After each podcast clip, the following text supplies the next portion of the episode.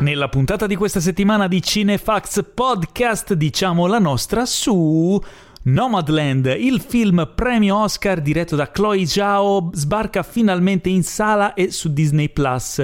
Senza rimorso, Stefano Sollima alla regia, Taylor Sheridan alla sceneggiatura, Michael B. Jordan sullo schermo per questo action by Tom Clancy. Tenebre e ossa, la, nos- la, nuova serie per gli amanti del fantasy targata Netflix, e Invincible, sconvolgente serie animata tratta dall'acclamato fumetto di Robert Kirkman. Questo è la solita dose di novità, recensioni, approfondimenti e tanto tantissimo nonsense su cinema e serie tv serviti a voi senza spoiler e con tanta sana passione dalla redazione di cinefax.it.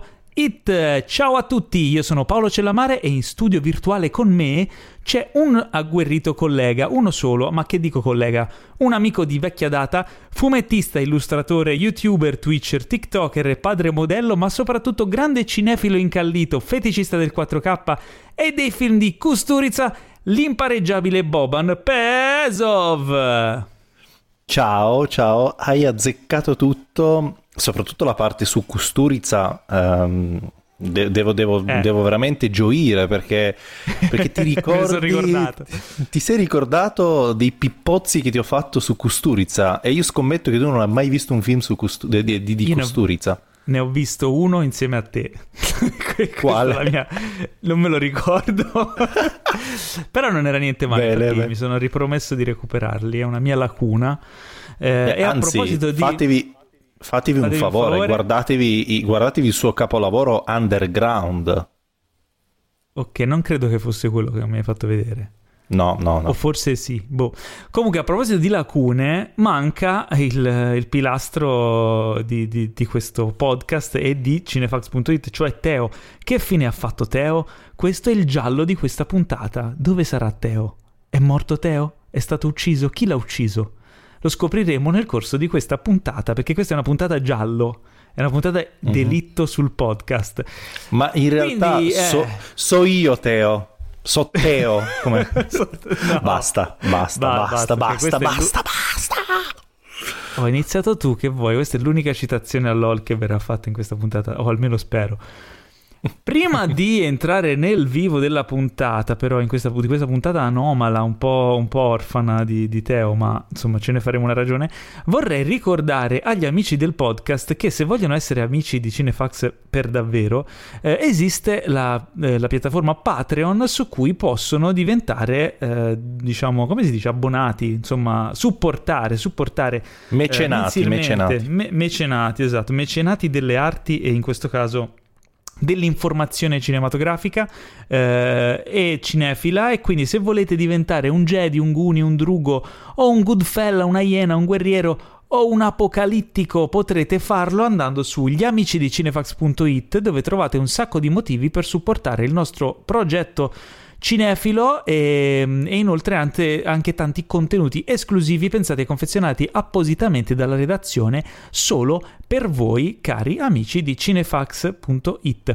Inoltre Appuntamento settimanale del, degli amici del podcast e anche su Clubhouse per i, insomma, gli eppolisti, si dice eppolisti, non lo so. Eh, venerdì 7 maggio il tema di questa settimana sarà scelto da un sondaggio che verrà fatto penso su Instagram, non so, manca Teo non mi dice questi dettagli, però insomma ci sarà Natasha, ci sarà insomma tante chiacchiere anche su Clubhouse. Ma continuiamo con il podcast. Questo sarà un podcast rapido, snello, veloce, asciutto, vero Boban? Sì, eh, sì. Quindi, uh, grazie insomma... mille per averci ascoltato, ci vediamo la prossima. È finito, è il momento, tanto, no, è il momento delle news, è il momento delle news. Questa settimana abbiamo non molte news, abbastanza interessanti però, e, ma più che altro ci, con, ci, con, ci concentreremo poi sul, sui trailer perché ci sono delle, delle sorpresine molto carine insomma e, e sulle recensioni perché sì. come avrete sentito all'inizio parleremo finalmente di Nomadland e ce n'è da parlare. Uh, delle news abbiamo un così proprio in sordina un ritorno di David Cronenberg. Eh? Che bello, che bello. Io adoro eh, David Cronenberg perché penso che tra i dieci film miei preferiti, devi sapere Paolo, uh, deg- degli ultimi dieci anni. Se noi prendiamo uh, l'arco temporale da- dal 2010 fino al 2020, uh, uno dei miei film preferiti è, è, ad esempio Cosmopolis, sempre di Cronenberg. Bello. E io lo adoro, lo adoro. Mi piace anche Maps to the Star, però è un po' più deboluccio. Però eh, Cosmopolis secondo me è un film che è l'ultimo che ha fatto. è l'ultimo sì, che, è sta- che è addirittura del, du- del, 2014, quindi sono passati 2014, 2015, qualcosa del genere. 2014, sì, sono passati un... sette anni. È da un bel po' che è assente il povero Cronenberg. L'abbiamo rivisto solo in Star Trek Discovery in una piccola comparsata, ma eh, tornerà finalmente alla regia con un film proprio sci-fi che si intitola Crimes of the Future, quindi i crimini del futuro. Uh, ci sono nel cast il suo amato Viggo Mortensen, c'è anche Lea Seydoux e Kristen uh. Stewart. Uh, eh? ottimo, eh? ottimo. Eh? Si, si, praticamente ha inglobato quelli che, quelli, quelli che, anche il cast di, di, di, Twilight, perché ha lavorato per un periodo con, con, de, con Robert Pattinson e adesso anche con, Ah, è vero che c'era mitica... anche... Io non l'ho, eh... mai, non l'ho, mai, visto Twilight. È, un'altra mia lacuna, vero Bob? Ma in realtà sì, perché devo dirti, perché come, come film young, uh, young, adult, devo dirti che io ho visto di peggio nella storia del cinema. Posso essere sincero, io sono uno di quelli che in realtà non va molto contro la, la, la, la saga di Twilight. Secondo me è anche interessante in certi punti. Quindi sei un po' un... Uh, un fan, diciamo un semi-fan. Addirittura un fan. No, io pensavo che ma volevi riabilitarlo.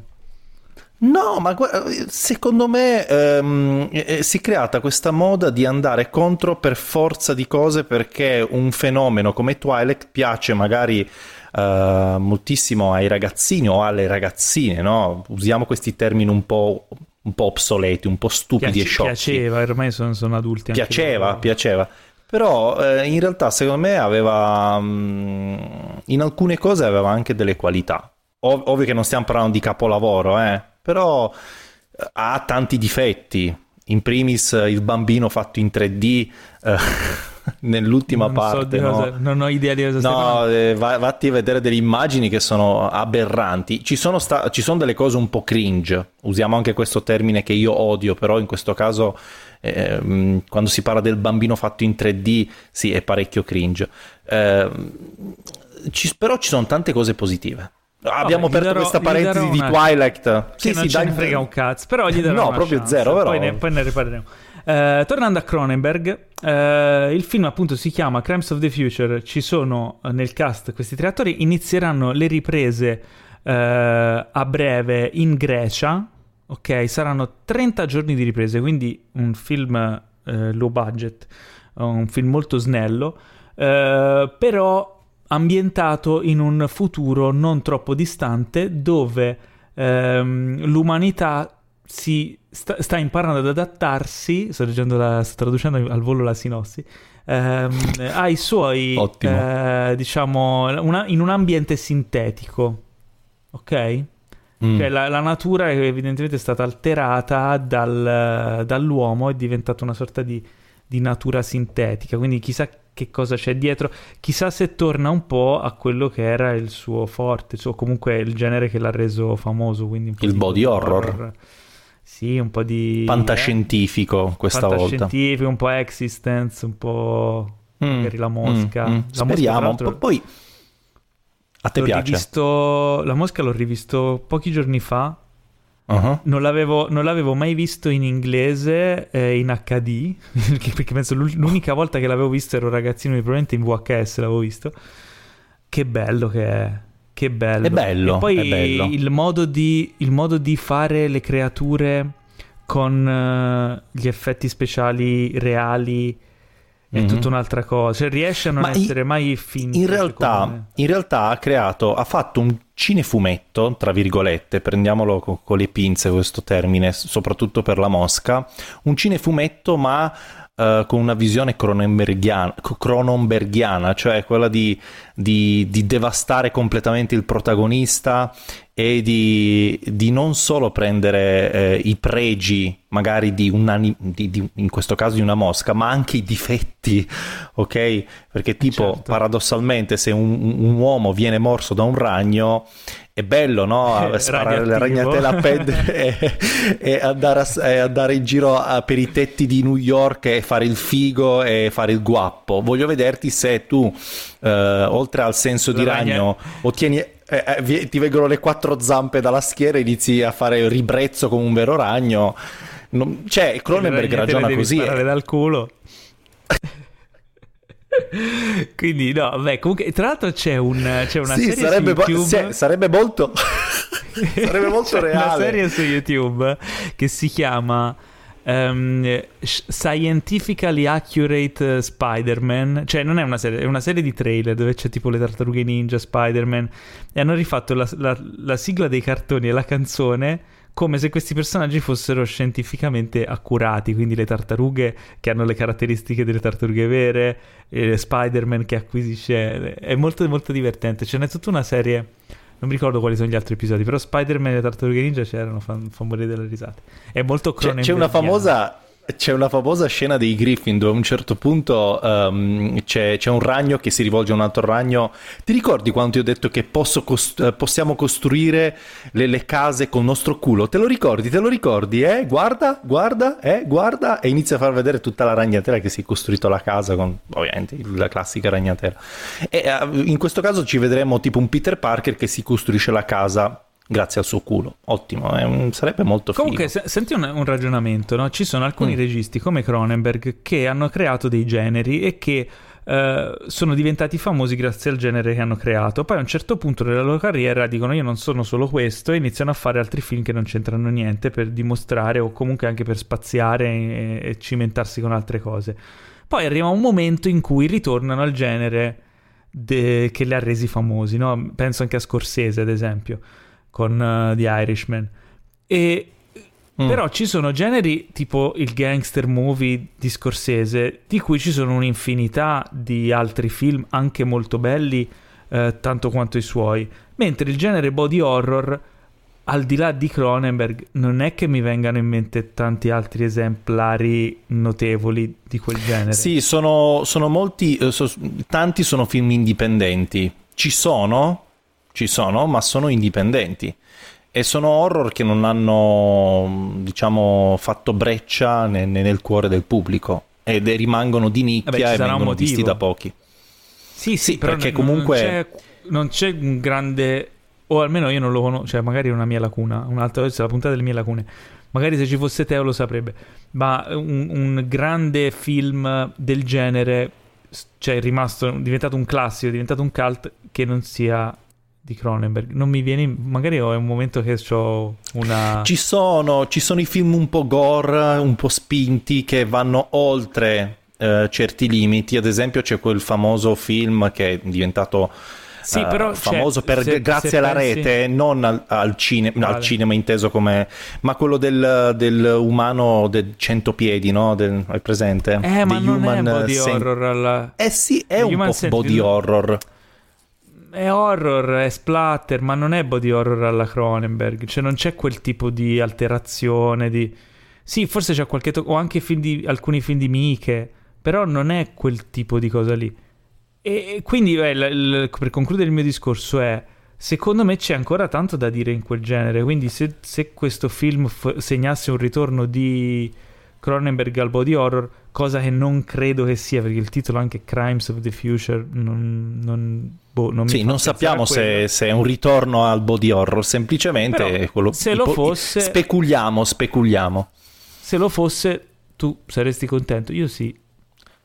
Assolutamente, perché ti, ti, ti ripeto, io amo Cronenberg, amo quando anche fa, um, amo anche i suoi film che sono fuori comunque da, da, da, dalle tematiche che lo hanno reso celebre, ovviamente il body horror. E come ti ho detto Ma prima, sì, io co- ecco, Cosmopolis è uno dei miei film preferiti, quindi di Cronenberg, e, e lì non tratta il body horror, anche se comunque c'è sempre l'impronta e la volontà di ehm, di far vedere, non dico del body horror, ma far vedere qualcosa di estremo, anche che si attua su, su, sul fisico no? di, di, una persona, mm-hmm. ma in modo, cioè cerca comunque di, di, di impressionare.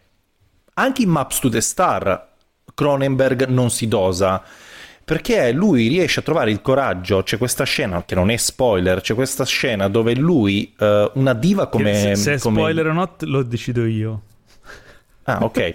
uh, che la, mm, la, grandissima attrice Julianne Moore, ok, che è una diva, che è un'icona di Hollywood, lui um, le fa fare una parte di questa attrice distrutta e c'è una scena veramente devastante di lei che sta in bagno e sta palesemente defecando e si sentono tutti i rumori fastidiosi, è veramente una scena fastidiosa che non è body horror, però comunque fa parlare i corpi in qualche modo. non, eh, no, lo eh, so, sì, sembra una lettura un po'... No, è una scena forte. È una, scena, è una scena forte e, e, e, solo Cronenberg ci riesce veramente a distruggere anche una diva, no, nel senso un po' metaforico, no? nel senso che vuole distruggere la carriera di, di, di Julian Moore, ci mancherebbe, però è, è, ha diciamo, coraggio.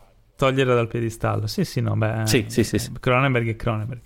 Quindi niente, esultiamo per questo Crimes of the, of the Future. A voglia. Speriamo insomma, di vedere presto il trailer e di saperne di più. Uh, dopodiché abbiamo il ritorno di Green Lantern, Lanterna Verde, che dopo il disastroso film con uh, Ryan Reynolds di qualche anno fa, uh, HBO Max riporta sullo schermo questo adattamento dal famoso comic della DC sotto forma di serie. e il, diciamo, ci sarà come protagonista Finn Whitrock, che sarà il il lanterna verde di questo film, Guy Gardner, per chi conosce il fumetto. Io non eh, ho letto pochissime robe con, con Lanterna Verde, eh, ma diciamo che quello che è stato detto è che si può adattare forse un po' meglio al, alla narrazione seriale anche se non sappiamo ancora se i costumi saranno fatti in digitale o realistici. Probabilmente per discostarsi dal film eh, non molto amato sceglieranno un'altra strada. Ma che so. poi uh, Reynolds, uh, Reynolds, fa tanto il guappo, no? Solo perché ha avuto la botta di culo di, di recitare nel ruolo di Deadpool, no? E quindi adesso Beh, fa tanto il guappo. Sì, si è ripreso, ma non è che l'ho visto in altri film fare tanta bella figura. Basta vedere il Six Underground no? di, di, Michael Bay. Vabbè, per lì, quanto non... sulla croce cioè, capisci che inutile che ti metti a fare tanto il figo, che per carità Deadpool è anche carino da vedere tutto, però dopo un po' Ma la, la, cosa che mi un po' diciamo mi preoccupa è che dietro ci sono insomma dietro questa serie come sceneggiatori ci sono quelli che hanno un po' tirato su il, l'Arrowverse quindi il, l'universo narrativo delle serie DC tipo Arrow, oh. Legends of Tomorrow mm. eccetera quindi che belle che brillassero ecco per eh... vabbè comunque No, guarda, Saranno... ho provato a guardare Arrow mm, un paio di volte, ma eh, cioè, non, non, non, l'ho mai digerita. Proprio ho provato perché andava su, su, Italia 1 all'epoca o su Italia 2 se non ricordo male. Ho provato a seguirlo un paio di volte, però proprio zero. Ma si vede che essendo delle serie low budget non è che possono impiegare risorse mezzi per, per, per le scene. Un po' di coreografia qua e là se sembra Buffy, Buffy senza i ba- vampiri, che al posto di Buffy c'è il tizio che saltella. Buffy senza Buffy perché ce li aveva Henry Cavill. Comunque, no, il, la, la, serie è ambientata tra il 41 con la storia della prima Lanterna Verde e il, l'84 in cui c'è appunto questo Guy Garner. Uh, quindi sarà ambientato in più decadi. Sicuramente eh, è una serie più ad alto budget perché insomma HBO Max non, non va da spese. Uh, insomma, quindi boh, staremo a vedere. Staremo a vedere. Sono curioso, rimango curioso, non uh, particolarmente attratto, ma, ma, curioso. Ma dici che anche sono... le... scusa un attimo, ma dici che HBO Max inizierà come la Disney a, a lavorare anche molto sulle serie, sui supereroi? Non lo so, sicuramente hanno un patrimonio a livello di proprietà intellettuali della DC che è notevole, quindi eh, penso che sarebbe stupido non farlo in, questo, in questa fase un po' dell'intrattenimento in cui i supereroi la fanno da padrone, no? Come hai visto anche col Justice League, eh, col Snyder Cut, che comunque ha, a quanto pare ha fatto dei numeri non da record, ma notevoli. Mm. Quindi insomma penso che lo, lo sfrutteranno. Poi questo il primo, sarà il primo esperimento. Diciamo che probabilmente sarà una via di mezzo tra i, le serie della, dell'Arrowverse e, le, e, i film, uh, insomma, i film della DC. Ma guarda, c'è, c'è, anche la versione in bianco e nero adesso, no? Della Justice League. Ti consiglio di Vabbè. guardarla. Addirittura. credo, no. che, credo, che, quelle che ho visto no. mi sono bastate. Eh, cioè, vabbè, altro, che Mank, altro che Mank, eh, attenzione. Ah, beh, grande, grande fotografia. Comunque, ma perché dici Boban che hanno soltanto tolto la saturazione? Non lo so. Vabbè. Comunque, sì, vabbè. Eh, parliamo di. Torniamo in Italia e parliamo di due film molto attesi che sono Diabolic e Freaks Out. Mm-hmm. A quanto pare ci sono nuove date d'uscita. Freaks Out dovrebbe arrivare nelle sale il 28 ottobre. Quindi insomma l'attesa è ancora lunga, ma almeno abbiamo per ora una data, sperando insomma che tutto vada bene e che le sale rimangano aperte. Diabolic invece il 16 dicembre, quindi sotto Natale. Si punta a Natale, per Dia- Natale con Diabolic. Eh, ma per quanto riguarda Diabolic, a quanto pare c'è la prospettiva che ci siano in futuro a ben due sequel. Quindi si vuole puntare tanto su questo eh, nuovo Diabolic. Tra l'altro, eh, quando era uscito il trailer, Boban, eh, non so se ne avevamo parlato insieme, non so se c'eri tu ospite. A me il trailer non è che avesse no. fatto impazzire. Mm, Ma io so, se, l'ho guardato, um, c'è, c'è, poco in realtà, cioè, quindi ovviamente non puoi giudicare il, la pellicola no, dalla copertina. Eh, quindi no, era, era, più che altro devo... lo stile che non mi faceva impazzire. Questo retro forzato. Um, eh, sì, sì, ho capito cosa intendi, eh, però staremo a vedere. Ma eh, non era un teaser invece che tra- è un trailer definitivo? No, è vero, forse era un teaser. No, è un, tri- un teaser, eh, non vorrei dire una stronzata. Sì, però sì, comunque... Ma mm, sono interessato per, per, via del cast, devo essere sincero, perché a me la, tipo la Leone Marinelli. piace tantissimo, eh, poi c'è Marinelli, e, e l'altro? Chi c'è? Ma Mastan... Mm, aspetta, non vo- Mastandre... No, aspetta, non vorrei... Come si chiama già? C'è un, no, un cognome che ogni Valerio. tanto... Sì? Eh, Dre... Non mi ricordo se c'era anche Valerio Mastandrea. Uh, sì, credo di sì. Credo di sì. Ok, vabbè, comunque diciamo che almeno c'è una certa originalità nello stile che potrebbe premiarlo, vedremo. Insomma, c'è ancora da Sì, Diabolic 2021, Mastandrea anche lui. Um, ok.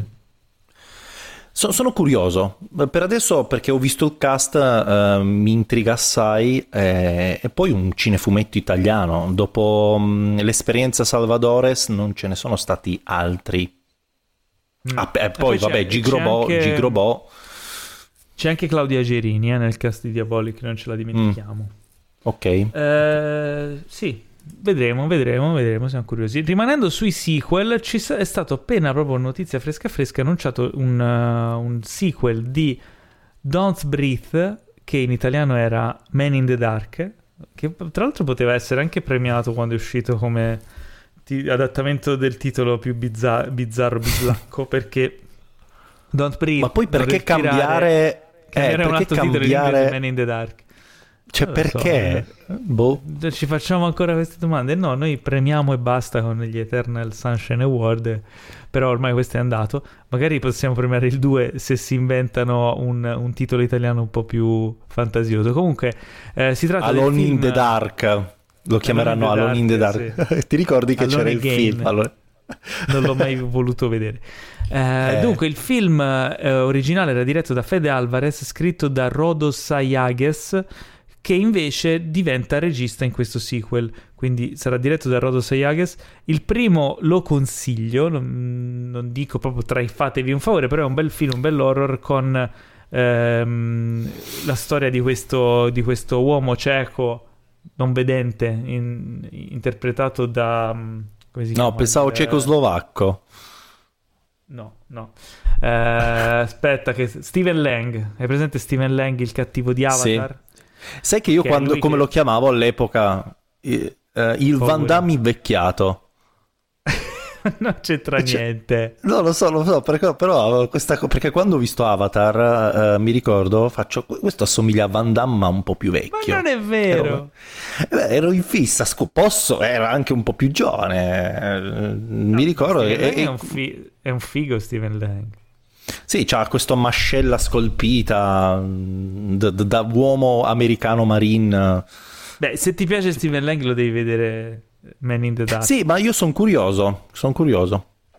Che insomma è questo, questo cieco super eh, cazzutissimo che vabbè non vi voglio spoilerare combina di tutti i colori in questo Don't Breathe 2 quindi penso suppongo che in italiano si chiamerà Man in the Dark 2 eh, uscirà eh, ad agosto e, e, torna insomma appunto il personaggio di, del Blind Man perché si chiama The Blind Man lui. Non ha un nome il suo personaggio. È il, il cieco.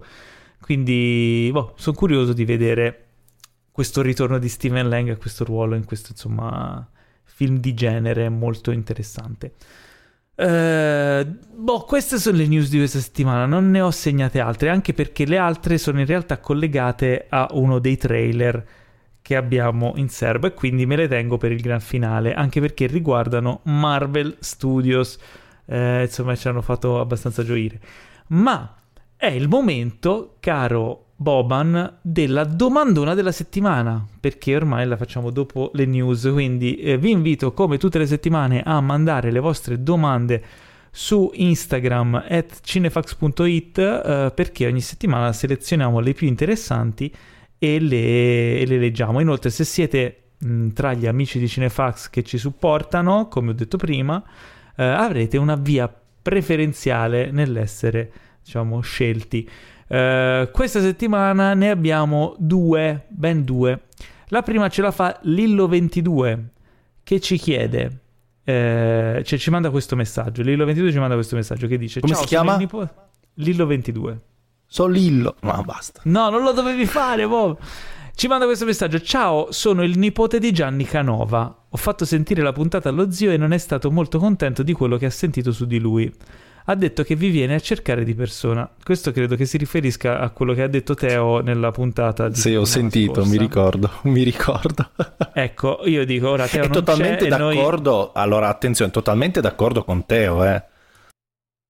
Tu, ok, però io mi dissocio perché ora Teo non c'è e io mi devo mettere qui che cioè, il nipote, c'è scritto il nipote di, di Gianni Canova e facciamo queste figure, eh? Insomma, questo... E poi tra l'altro non sapevo che il nipote di Gianni Canova fosse Lillo 22, ma continuo a leggere il messaggio, che continua così. Ok, ora che ho la vostra attenzione vi voglio dire che ovviamente scherzo e voglio solo farvi una domanda per la prossima puntata. Ah, ci stavo quasi per eh, cascare. Eh. Sì. Mamma mia, Peccato Lillo, che... eh, eh, eh, eh. Sei, sei simpatico come il vero Lillo. Forse di più. L'avevamo già letta in realtà la tua domanda, questo è un simpatico siparietto, però per premiarti abbiamo deciso di non leggere la tua domanda, perché così. Che dici? Cioè, no, no dai, vabbè, leggiamola perché non ce ne sono altre, perché non me la mandate te o le altre. Quindi la domanda che ci fa Lillo è: c'è mai stato un film che vi ha fatto veramente innervosire per quanto fosse girato male? Tra parentesi, trama, scrittura dei personaggi, finale, eccetera. Se sì, quale? Grazie e complimenti per quello che fate. Boh, uno? Ce ne sono tanti. Ma secondo sì, me ce ne sono fa... tanti, sì, sì. Ti fa innervosire quando secondo me ti aspetti qualcosa di più. Cioè, quando magari i talenti coinvolti ti fanno prospettare un, un, bel film, no? O un film che ti piace perché quei talenti coinvolti, il regista, lo sceneggiatore, mm. l'attore, eccetera, ti mm. piacciono. E invece poi lo sì. vedi e dici cos'è. Spesso secondo me succede con le star, quei film dove ci sono un botto di star che fanno la locandina piena sì. di, di, di, di, super talenti. Tipo mi ricordo Gangster Squad, non so se l'hai visto. Uh, terribile. Terribile, Madonna. brutto. Eh, forse quello. Io chiamo il genere, io chiamo quel genere lì, no, che, con Sean Penn che fa il cattivo, cioè, mi sembra. Ti pare, in un film c'è vado a vedere la locandina. Sulla locandina c'è Josh Brolin, Ryan Gosling, eh. Nick Nolte, Emma Stone, Sean Penn e poi ti trovi davanti a una cosa inguardabile. Sì. Cioè, eh, è tra- è, Sean Penn è tragicomico ad un certo punto, veramente, poi truccato malissimo. Ed è imbarazzante, devo dirti che è imbarazzante, ma anche l'ultimo capone, eh, per rimanere... Per rimanere a tema gangster, anche i film su Capone, allora, un'occasione sprecata così. Eh... Non mi aspettavo nulla lì, cioè, sapevo già che era un disastro annunciato. Però non ti realtà... fa arrabbiare, attenzione, non ti fa arrabbiare no. perché ti fa ridere, dopo un po' lo esatto. prendi simpatia, ecco. Sì, adesso Ma... è stimato, cioè anch'io non lo posso eh, disprezzare totalmente perché mi ha fatto fare un Gli, gli vuoi bene comunque. Sì, specialmente il finale. È fantastico. allora, io posso dirti che oh, hai ragione, perché quando c'è un'occasione sprecata, perché c'è un cast stellare, ci sta. Ma certe volte mm, ti, ti, arrabbi per forza perché ti senti preso per il culo. Ad esempio, Nonno Scatenato, quando l'ho ah. visto io ho provato rabbia ripercorrendo, mentre stavo guardando alcune scene del, del tipo, adesso citandone una, Robert De Niro che si masturba a vedere questo uomo di 70 no, anni. No, io non certo... l'ho visto. Madonna che... È, Mi dici che c'è una... roba. No, c'è, c'è qualcosa... lo voglio vedere. Solo in, que... no, in quel momento tu pensi solo a lui che dice ma questo ha fatto taxi driver, questo era lì davanti allo specchio che faceva... Stai parlando con me? Capisci che questo ha fatto il padrino. Toro, sca- toro scatenato. Poi l'hanno chiamato nonno scatenato. Si dovrebbero vergognare. Si dovrebbero vergognare. Lo so, però gli... chi ha dato quel titolo lì si dovrebbe vergognare per vendere quel film. Uno potrebbe, ma che è il sequel di Toro Scatenato? No, mamma mia, io imbarazzato. Poi eh, spartono un... il primo quarto d'ora. Avrò contato più di 50 scavalcamenti di campo, giuro. Ah, una roba imbarazzante, sul serio, imbarazzante. Ecco, fatevi un favore, non guardate Nonno Scatenato. Se volete in qualche modo uh, mantenere ancora quella piccola simpatia che avete nei confronti di Robert De Niro, eh, vi prego non guardatelo, se no vi, vi, vi, crolla un mito, vi crolla veramente un mito. A me era crollato, come era successo anche per Al Pacino quando ho visto, come si chiamava, il film Jack and Jill con Adam Sandler che fa che fanno lui fratello e c'ha la sorella gemella sua che in realtà Adam Sandler vestito da donna. Mamma mia e poi c'è Al Pacino c'è, c'è la sorella ovviamente Adam Sandler. No guarda è, è, qualcosa di aberrante. Io amo Al Pacino io lo adoro Al Pacino. C'ho, qua dietro tu non la vedi ma c'ho una collezione di DVD di tutti i film di Al Pacino. Sono l'unico Vabbè, cioè sono un fanboy. No? e, e, e l'unico film che non ho comprato suo è Jack and Jill con Adam Sandler e il povero Al Pacino che interpreta se stesso. Ed è qualcosa di aberrante. No, sul serio, um, terribile, terribile. Boh, eh, direi quindi com'è che si chiama Jack and Jill? Va bene, segnato, da evitare. No, no, non, non, non fatevi, non, fatevi, non fatevelo questo favore. No, vabbè, comunque eh, direi che abbiamo risposto a Lillo. Può farci perdonare da suo zio, direi, no? Eh, sì. Abbiamo un'altra domanda. E chi è suo zio? Gianni Canova. No, non è vero, stava ah, okay. scherzando, ma per me ormai no, è Pensavo Gianni... Lillo. No, lui è Lillo. Allora, ah, okay. andiamo avanti. Domanda da Stefano G87. Stefano.g87. Ah, punto G, ok, 87. Uh. Eh, che ci scrive: Ciao Teo. Teo non c'è, Vabbè, mm. ciao noi. Quindi salta eh, la domanda. No, eh.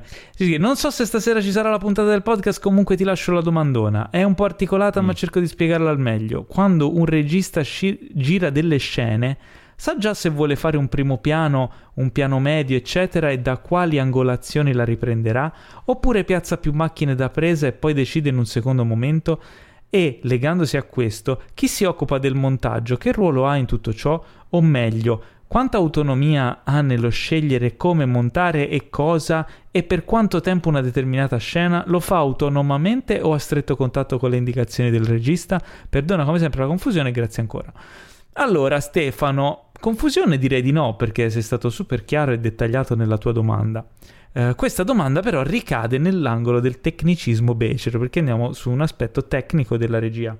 Um, dunque, in realtà è, è tutto molto libero, non è che c'è una regola. Ci sono registi che fanno in un modo, registi che fanno in un altro, registi che fanno l'opposto di tutti gli altri, registi che si inventano nuovi modi di, di girare.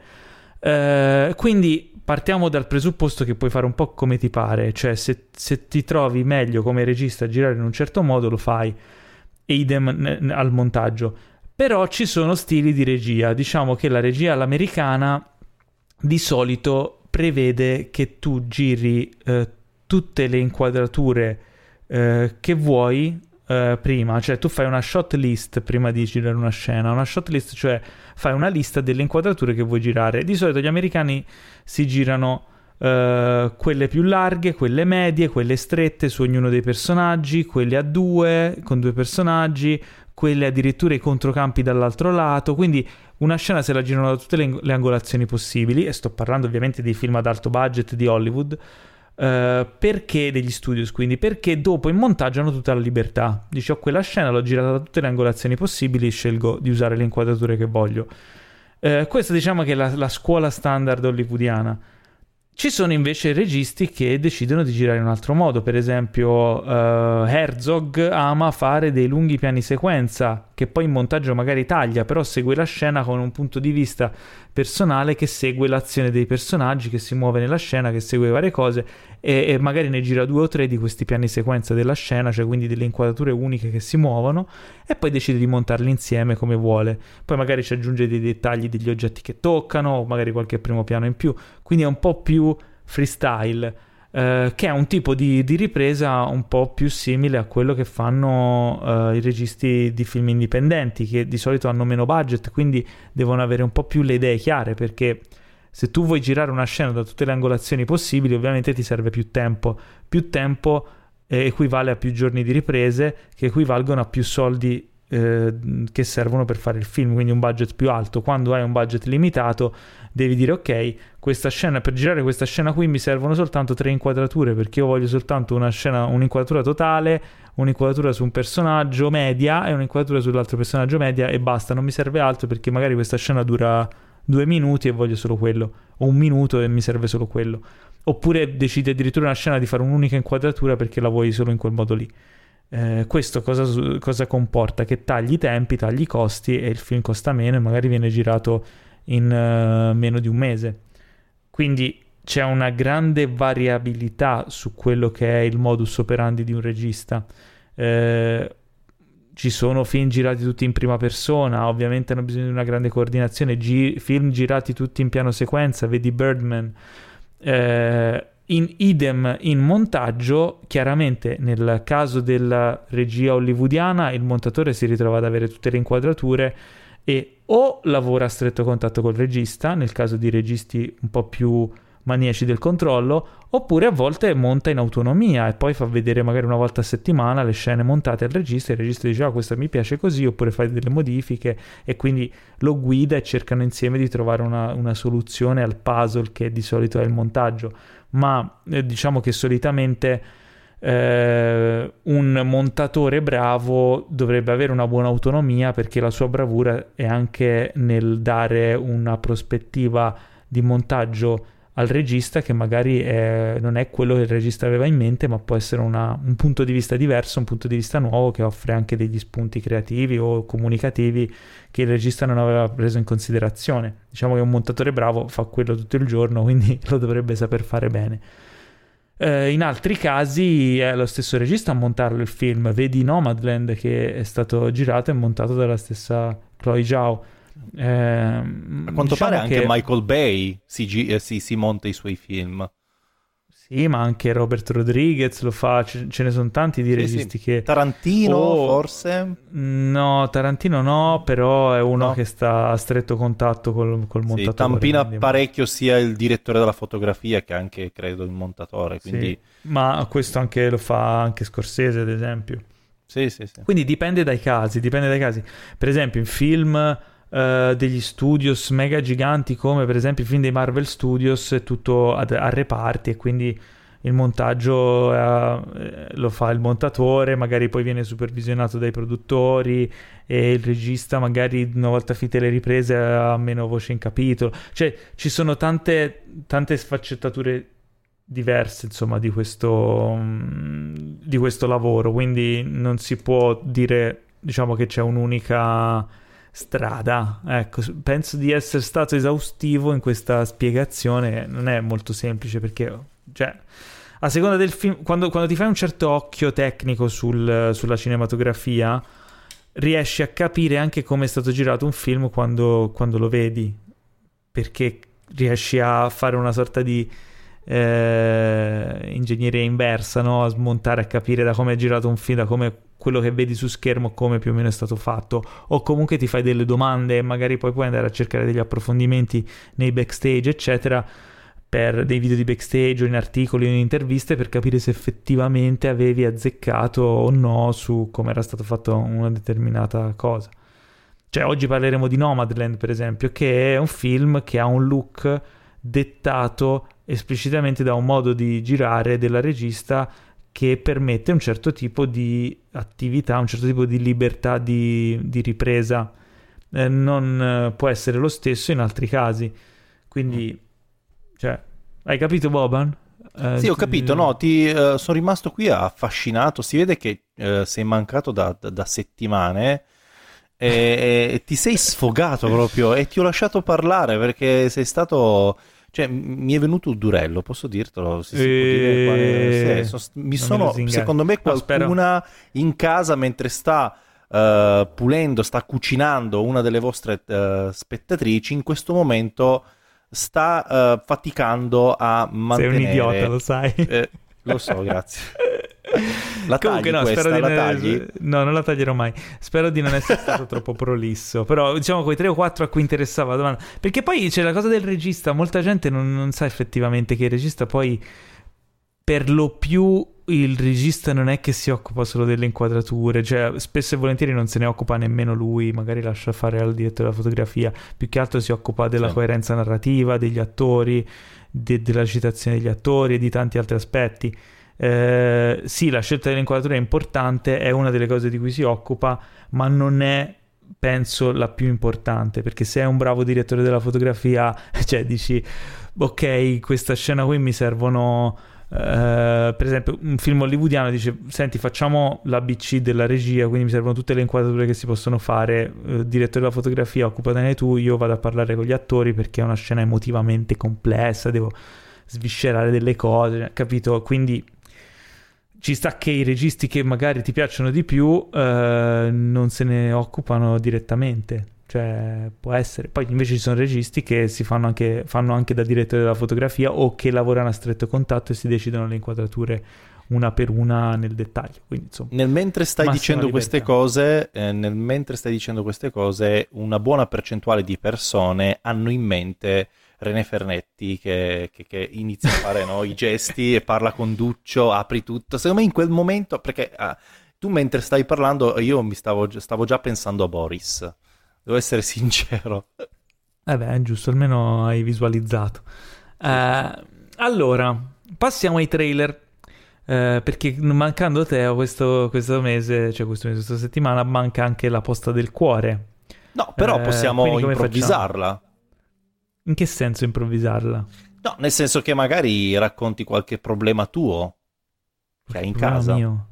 Non so, di... avrai mm. il rapporto di ah. coppia ah. mentre stai guardando dei film. Eh, c'è qualcosa che ti dà fastidio? Qua...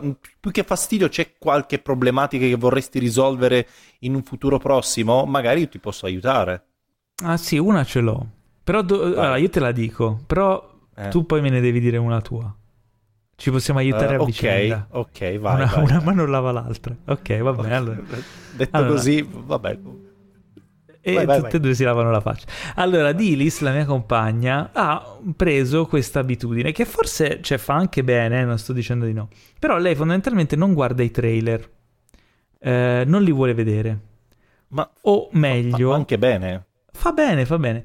Però poi alcuni trailer li guarda e quindi mi ha detto, cioè tipo, sì, non, non, guardo i trailer dei film che mi interessano, ma guardo i trailer dei film che voglio vedere, ma che sono cacciaroni e non me ne frega un cazzo, tipo Fast and Furious, no?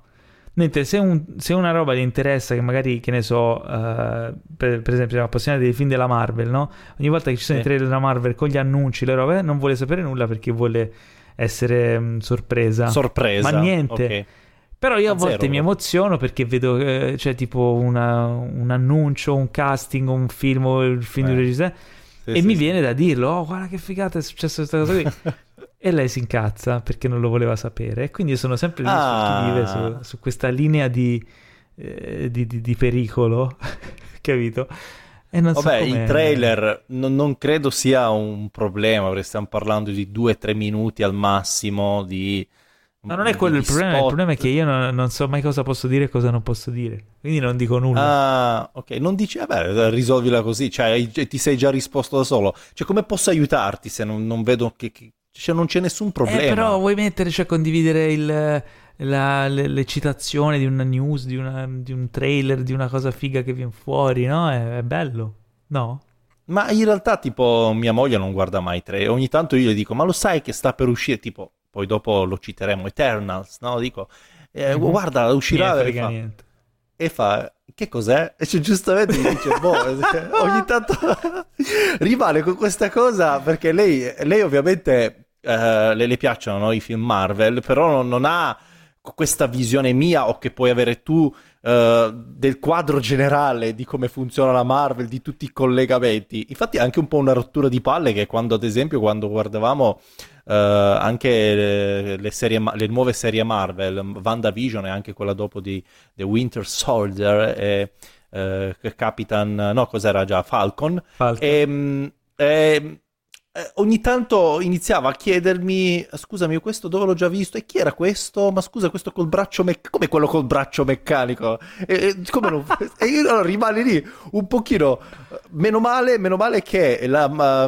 la Disney ha introdotto Marvel Legends che eh, anticipa, però lei comunque mi, mi fa sempre ogni tanto delle domande chiedendo ma questo dove l'ho già visto invece questo ma scusami cosa c'entrava con l'altro e poi ogni tanto esce fuori con la domanda un po' più stronza del tipo ma eh, Iron Man invece che fine ha fatto e tu dici eh, No, la domanda stronzacchiona. Eh vabbè, eh, te- la meriti. sì sì decisamente ma Iron Man scusa che fine Vabbè, dimmi, dimmi il tuo problema Allora, qual è invece. allora, il mio problema A parte questo. A parte questo, de- delle domande o un po', po' stronze Domande stronzacchione. la vis- Allora, ehm, il problema che a me piace, eh, sai benissimo che io sono un amante del rewatch. Ok, io quando Mhm. non so cosa guardare mi riguardo un film che ho già visto anche tantissime volte. E quando metto un film eh, che sono qui, be- bello casato, i- i- mi, immer- mi immergo di nuovo, no? inizio a guardarlo, lei arriva e fa, mettiamo un film, e io faccio, l'ho già messo un film, ma questo l'ho già visto. E allora io inizio a fare un po', eh, inizio a fare l'ispettore, no? Con la lampadina puntata su... fa- E allora dimmi cosa, co- cosa succede dopo, dimmi do- dopo questa, questa scena cosa succede? E questo personaggio chi è? Lei ovviamente non è che si ricorda, però le dà fastidio rivedere i film, anche solo se si ricorda vagamente qualche scena, comunque le dà fastidio rivederlo. E questa cosa mi urta parecchio, lo sai? Mi urta Qual è, qual è stato l'ultimo caso? L'ultimo film? Ma è con che- DA Full 8, l'ho, l'ho messo per la centesima volta. Vabbè, anch'io tendo un pochino a esagerare. Eh... ok? Tendo a essere anche un po' rompicoglioni, lo ammetto. Però DA Full va 8... bene. Eh, ma, eh, DA Full 8 penso di averlo boh, di nuovo visto per la de- decima volta, per la quindicesima volta. L'ho messo l'altra volta, mh, sai, mi è venuta questa voglia di guardarmi DA Full 8. eh, me lo sono messo lì. E- Ed era già passato tre, due ore di film. E fa, Sì, ma e poi non è che dice l'ho già visto, ma l'hai già visto centinaia di volte questo film. E È allora, è vero, e lo voglio riguardare, non mi rompere le scatole. E allora in quel momento dico, senti, ma guardiamocelo. E lei non vuole vederlo, anche se non si ricorda nulla ormai. Zero. Perché vuole vedere un film nuovo. Perché vuole vedere sempre dei visto. film uh, nuovi, assolutamente. Poi un altro Eh, problemino, scusa, ma ci chiudo, Ah, eh, chiudo, Vai. è, è che uh, ogni tanto, no? Eh, a me capita di mettere qualche o- horror, io sono fissato con gli horror, ma non, non le faccio vedere tutti gli horror che guardo, se no tipo rischio il divorzio, no? Certo. Ehm, però ad esempio una volta ho messo Midsommar, che non è un horror che Mhm. ti fa tipo mm, saltare dalla sedia, è un horror intelligente, bello, visivamente spettacolare. E ogni tanto lei ehm, sente puzza, no? Nell'aria che sta per succedere qualcosa e mi fa: fammi leggere di cosa parla. Allora sai che adesso. ah, perché lei non lo sa che è un horror. Eh, un allora horror. va lì e vedere. Guarda cosa c'è scritto Allora, lì. su Midsommar Horror. l'ho fatto anch'io. Io non lo, Oh. no- non lo voglio guardare. Allora ti, ti- ti- ti- proprio ti rovina la, la- la- la serata. E allora lì rimani lì. Io ho portato Dilis a vedere Midsommar al cinema e non le ho detto Aia. che era un horror. Ho detto, mi fa che cos'è? Ma è tipo un thriller. Eh sì, trima anche te. Ma poi le è piaciuto un botto. Perché lei c'ha questo preconcetto Ah, sì. che se è horror eh, non... Devi dire, è una cioè, vanzinata. di terri- No, se è horror ha paura di rimanere terrorizzata, no? Però molti horror in realtà non è che ti terrorizzi, lo puoi vedere, cioè, anzi c'ha degli aspetti che poi ma le poi li guarda, i film eh, violenti li le guarda- piacciono. Allora, l'ultima volta sono stato anche un po' stronzo perché abbiamo guardato It Follows. It Follows, Mhm. si chiama così. Te lo ricordo, Sì. bellissimo, ma c'è una scena che ti fa cagare in mano. Se te Sì, la sì, beh, ricordi. non, non mi ha fatto impazzire, ma Ah, ma a me è piaciuto il film, non, non mi è piaciuto verso la fine che era un po' buttato il finale, però ehm, c'è una parte, È un c'è una scena, è un bel film, ha una- ti, ti- ti lascia una bella tensione e c'è una scena che veramente ti fa cagare in mano perché non te lo aspetti, anche se ti aspetti, sai, quelle scene dove ti aspetti qualcosa, ma sai che sta per succedere qualcosa, ma eh, la messa in scena è talmente fatta in modo pregiato, ecco, è talmente prestigiosa, no? La scena costruita bene che comunque ti fa cagare addosso lo stesso. E lei si era pale- lei proprio si è spaventata e ha detto ferma tutto, non lo voglio più continuare. Ed è No. stato l'unico caso, l'unico caso ehm, nella mia vita dove, dove abbiamo guardato dei film, tantissimi film horror, anche un po' estremi, dove lei ha detto no, non lo voglio più guardare perché mi sono cagato addosso. Assolutamente. Ma p- perché non te lo aspettavi? Quando ti, ti vedi piombare questo gigante dalla porta, non te lo aspetti, anch'io non me lo sono aspettato, cioè mi sono spaventato anch'io. E allora lì ho dovuto spegnere, poi me lo sono guardato da solo. Eh beh, eh, io non so come aiutarti però. Perché Eh, effettivamente... niente, rimarrò con questo problema. ragione. Sì, cert- vabbè, io esagero certe volte che riguardo tante Eh, volte devi, devi cercare di... Ah, quello del- dei film da riguardare, secondo me ne puoi- quando lei vuole vedere un film insieme puoi approfittare per vedere anche magari dei classici che ti sei perso, che, ti, che c'è in lista, così ve- poi quando sei da solo ti riguardi The Hateful Eight per l'ottocentesima volta. Ok. Invece quello degli horror eh, sono... Allora, condividevo con te questo problema, però devo dire che piano piano la sto educando e non le dispiacciono. Que- Sì, cioè, sto andando per gradi. realtà, Per esempio, eh. la mosca, la mosca è un horror, in qualche modo. Sì. Però non, gli ho detto, non le ho detto che era un horror e le è piaciuto. Basta non, non dirglielo. Però devono essere non troppo esagerati. Cioè, la, la mosca fa schifo in alcune parti, cioè Eh. fa senso, ma non fa terrore. Cioè, ti tiene lì, ti, ti- è abbastanza agghiacciante. A volte cioè, ti dispiace, però eh, la metamorfosi sua lo rende anche comunque umano. Cioè, rimane umano fino alla fine lui nella sua trasformazione. Sì, E sì, sì. quindi è, è una- fondamentalmente è una storia d'amore Mm, con degli sì. aspetti Sì, sì, horror. Eh, devi capire il film giusto che lei potrebbe. Secondo me, se c'è, ecco, forse se c'è la storia d'amore che lo collega, allora forse rimane ancorata la storia d'amore e passa in, in sotto, sottofondo la- l'aspetto horror. Quindi Mm, un horror. potrebbe essere dei- un'idea. Prova a farle Potrebbe vedere la mosca. un'idea. Ok, sai che non gliel'ho mai fatto vedere. Cioè, in realtà da- sono tanti anni che non lo vedo anch'io la mosca. Eh, e quindi lo voglio, ci faccio un bel rewatch della Mosca, assolutamente. Bello, bravo. Eh, che tra l'altro è su Disney Plus, se non sbaglio. Sì, su Disney Plus, l'ho, l'ho intravisto l'altra volta su Star, eh, bello. E ad esempio... Che fa ridere che sia su Disney Plus comunque. Sì, su Star però, eh. Sì, è sempre Disney Plus. Eh. Comunque, ah, dicevi? Sì, fa ridere. Ehm, diciamo che non ho questo problema invece con al- altri film di fantascienza perché eh, mi paro, cu- mi paro il culo che c'è la parola fantascienza. Ad esempio, prendiamo Alien, che comunque è un film che ha tanto sì. horror dentro, ma horror, dico, ma è, è, è, fantascienza. Allora ci siamo visti Covenant, ci siamo visti anche Prometheus, eh, anche il primo Alien, ce li siamo rivisti tutti assieme. E non le dà fastidio. Non, e non, non ha dato fastidio perché lì la parolina fantascienza un pochino Vedi, maschera. allora c'è, c'è speranza, c'è speranza, bene. Quindi, niente, vi ricordo, cari ascoltatori, che potete eh, mandare i vostri messaggi vocali alla posta del cuore di Cinefax, ovviamente sempre su Instagram, at cinefax.it, così la settimana prossima con Teo lo selezioneremo, lo ascolteremo e vi daremo la assoluta e totale soluzione al vostro problema, perché noi possiamo.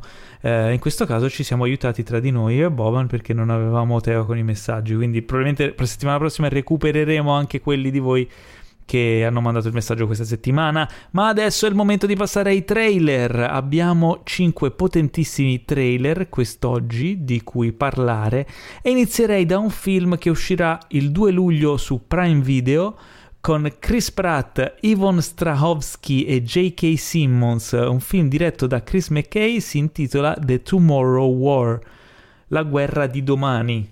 No, in realtà si chiama The Tomorrow War anche in italiano, almeno per ora. Eh, di cosa parla questo film? Eh, fondamentalmente c'è una guerra nel futuro e eh, questi qui dal futuro tornano indietro nel tempo per reclutare soldati nel presente e portarli nel futuro a combattere probabilmente perché hanno finito la, la, come si dice, la materia prima, cioè i soldati, non lo so. Sì. Eh, però questa guerra nel futuro è contro dei... Sono de, finiti de, de, gli italo-americani da mandare in Vietnam e sì, anche gli afroamericani. Quindi esatto. andiamo indietro eh, nel tempo. Che ne pensi di questo trailer con questo Chris Pratt? Eh... Bah, posso dirti, allora... bah, a me non, non, non attira molto. Poi magari eh, quando vedrò il film eh, mi ricrederò, però non mi ha entusiasmato, devo essere sincero. Sembrava una via di mezzo tra Terminator Salvation Ed e Edge of Starship Tomorrow. Trooper. O anche... Uh, eh, anche Edge of Tomorrow quello... e Starship Troopers. oh, madonna, sì, è vero. Eh, Starship Troopers era bello. Cioè, in realtà Edge of Tomorrow è bello, Starship Troopers è bello, Terminator Salvation no. Eh, però un po' il mood mi Ma io ci vedo anche, mm, anche, un tocco di, de, del favoloso mondo di Amelie, non so così. Cosa, cosa, c'entra? Non lo so, ma è per dire una stronzata. Ah, ok. Te li, te li immagini. Comunque, eh, vabbè, Prime Video 2 luglio, mm, non lo so, non lo so. Mm, fa, diciamo, ma uscirà anche al cinema? No. Uh, non credo, perché penso che sia proprio un'esclusiva Prime. Anzi, sicuramente no, è un'esclusiva Prime. Mm. Uh, mentre uh, su Netflix arriverà una serie il 4 giugno che si intitola Sweet Tooth, basata su un, un, personaggio della DC Comics e prodotta da Robert Downey Jr. e Susan Downey. Uh, questa serie mm. racconta mm. di un futuro in cui ci sono questi ibridi uh, tra umani e animali, credo. Uh, sì, credo di capire dal trailer. Ed è la storia di questo sweet, sweet, Tooth, questo ragazzino che è un mezzo umano, mezzo boh, cerbiatto, cos'è? Cer- cerbiattolo, mezzo Bambi. Quindi insomma un futuro post-apocalittico perché comunque vediamo città distrutte eh, ambienti dove la natura ha preso il sopravvento. Eh, il fumetto io non, non, ne ho alcuna conoscenza, sarà una serie di otto episodi e... Boh, visivamente sembra interessante perché questo aspetto qui, insomma, de, di questi ibridi umani-animali eh, fatto in un modo, insomma, pseudo realistico potrebbe diciamo offrire degli spunti interessanti narrativamente. Eh, sempre storia post-apocalittica. Non si capisce molto qual è il, il tono perché sembra un po' più infantile all'inizio come tipo di storia anche il titolo Sweet Tooth.